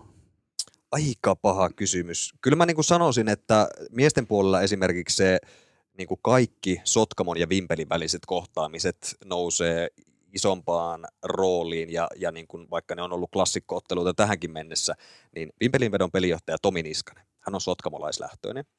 Sotkamon Jymyn pelinjohtajaksi tuli Mikko Kuosmanen, joka, jota pidetään niin kuin yhtenä kaikkien aikojen pelinjohtajista.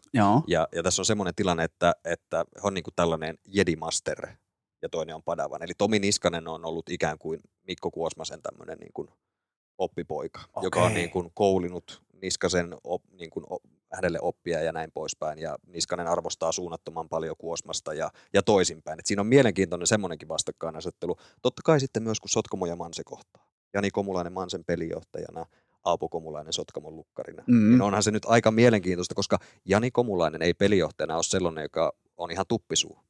Ja minkälainen on hänen suhtautumisensa siihen poikaan, joka onkin vastustaja? No jumalauta, jos ei ole siis niinku aivan täyttä trash-talkia, niin kenkää. Sieltä on annettu pienemmästäkin kenkää, niin kuin ollaan huomattu. Kyllä, niin. Jos, ei, jos ei omaa poikaansa suolaa ensimmäisenä, niin ei ole Komulaisen sukunimeä ansainnut. Se pitää, niin kuin Kainuun mafia pitää muistaa, että kyllä ne niin kuin murhaa ensimmäisenä omansa. Kyllä, ja sitten naisten puolelta voin mainita. Niin, kyllä, se, kyllä. Se on, se on, näin se on. Joo, kainuulaisena voi tähän samaistua, mutta naisten puolelta niin kuin Mansen naisten joukkue on kyllä materiaaliltaan todella hurja, etenkin heidän sisäpelimateriaali, että todennäköisesti ne, ketkä Mansen pelejä menee katsomaan, niin tulee näkemään todella paljon juoksuja naisten puolelta. Yksi poiminta vielä pesäpallosta, se on se, että pesissä saa pysyä läpi urheilukalenterin ihan ok tavalla relevanttina siitä syystä, että se vuotaa aina kaikki pelaajasiirtonsa julkisuuteen. Kyllä. Siellä ei koskaan itse yritetä edes tiedottaa mitään, vaan koitetaan tehdä sellainen illuusio, että ikään kuin jollain saatanan kakkoskopparin siirrolla jostain Pihtiputalta Forssaa olisi mitään merkitystä kellekään. Mutta jos se luo vähänkin draamaa, niin Pesis tekee sen mun mielestä resursseihin nähden äärimmäisen hyvin. Jopa vähän vahingossa. Tai siis aika suurimmaksi osaksi vahingossa jopa. Okei. Mun mielestä se on niin, koska... Mä luulen, että tämä on tietoista, koska tämä toimii. No, mä en usko, että se on tietoista, koska ei ne ei he niinku haluaisi, että ne vuotaa julki. Tämä on ainakin seurojen yleinen tahtotila. Mä oon eri mieltä. Jo, jo, jos ne ei halua, että ne vuotaa julki, mun mielestä ne on, ne on väärässä bisneksessä. Mun mielestä se vuotanut pelaaja-uutinen, se on aina tehokkain. Sen takia lätkässä agentit vuotaa niitä... Vä- äh, jatkuvasti. Sen takia niitä käytetään neuvottelun vipuna, niitä käytetään, niillä hellitään faneja, niillä myydään kausikortteja. Se oma tiedote kaksituhattakaksikymmentäkolme, se ei kiinnosta ketään. Mutta se, mikä on ollut viime vuosina erikoinen trendi juuri tähän aiheeseen, on se, että tiedetään joku siirto, mikä tapahtuu kahden vuoden päästä. Anna joku, onko tuo mieleen? No siis, no... Eikä tämä nyt mikään salaisuus ole, koska tämä on todella laajasti pesispiireissä tiedossa, että esimerkiksi niin kuin siis vuosi sitten, tämä on ainakin yleinen tietämys, että, että Sotkamon Jymyn pelinjohtaja vuonna kaksikymmentäneljä on Kouvolan peli, nykyinen pelinjohtaja Iiro Haimi. Et, et, et miten niin kuin, tämä maailma on mennyt tällaiseksi, että se tiedetään noin hyvin etukäteen. Jumala. Joni Rytkösen kohdalla oli sama Sotkamossa, että tiedettiin niin kuin hyvin kauan aikaa sitten, että hän menee Joensuuhun täksi kaudeksi. Että nämä on niin kuin, mä oon kuullut sitä, että tehdään niin kuin helmikuussa sopimuksia vaikka seuraavan kauden. Mä, mä, laitan, mä laitan ennusteen ulos. Äh, Juha Puhtimäki siirtyy kaksituhattakaksikymmentäyhdeksän Hyvinkään tahkoon. Täysin mahdollista. Ja ensimmäisenä uutisoi Urheilucast. Jos pitää paikkansa, niin pitää krititoida sitten tätä. No nimenomaan. Kyllä. Se on ihan totta. Muuten haastetaan oikeuteen. Julkisen sanan neuvosta. Mennään, mennä, ei, mennään sinne samaan oikeuteen, missä on pu, tota, Kohoset ja Manset, niin vähän niin kuin pesäpallo-oikeus, sellainen, missä käydään asia kerrallaan pesä, pesisteemoja läpi. Se on varmaan korkeimmassa oikeudessa jo silloin sitten.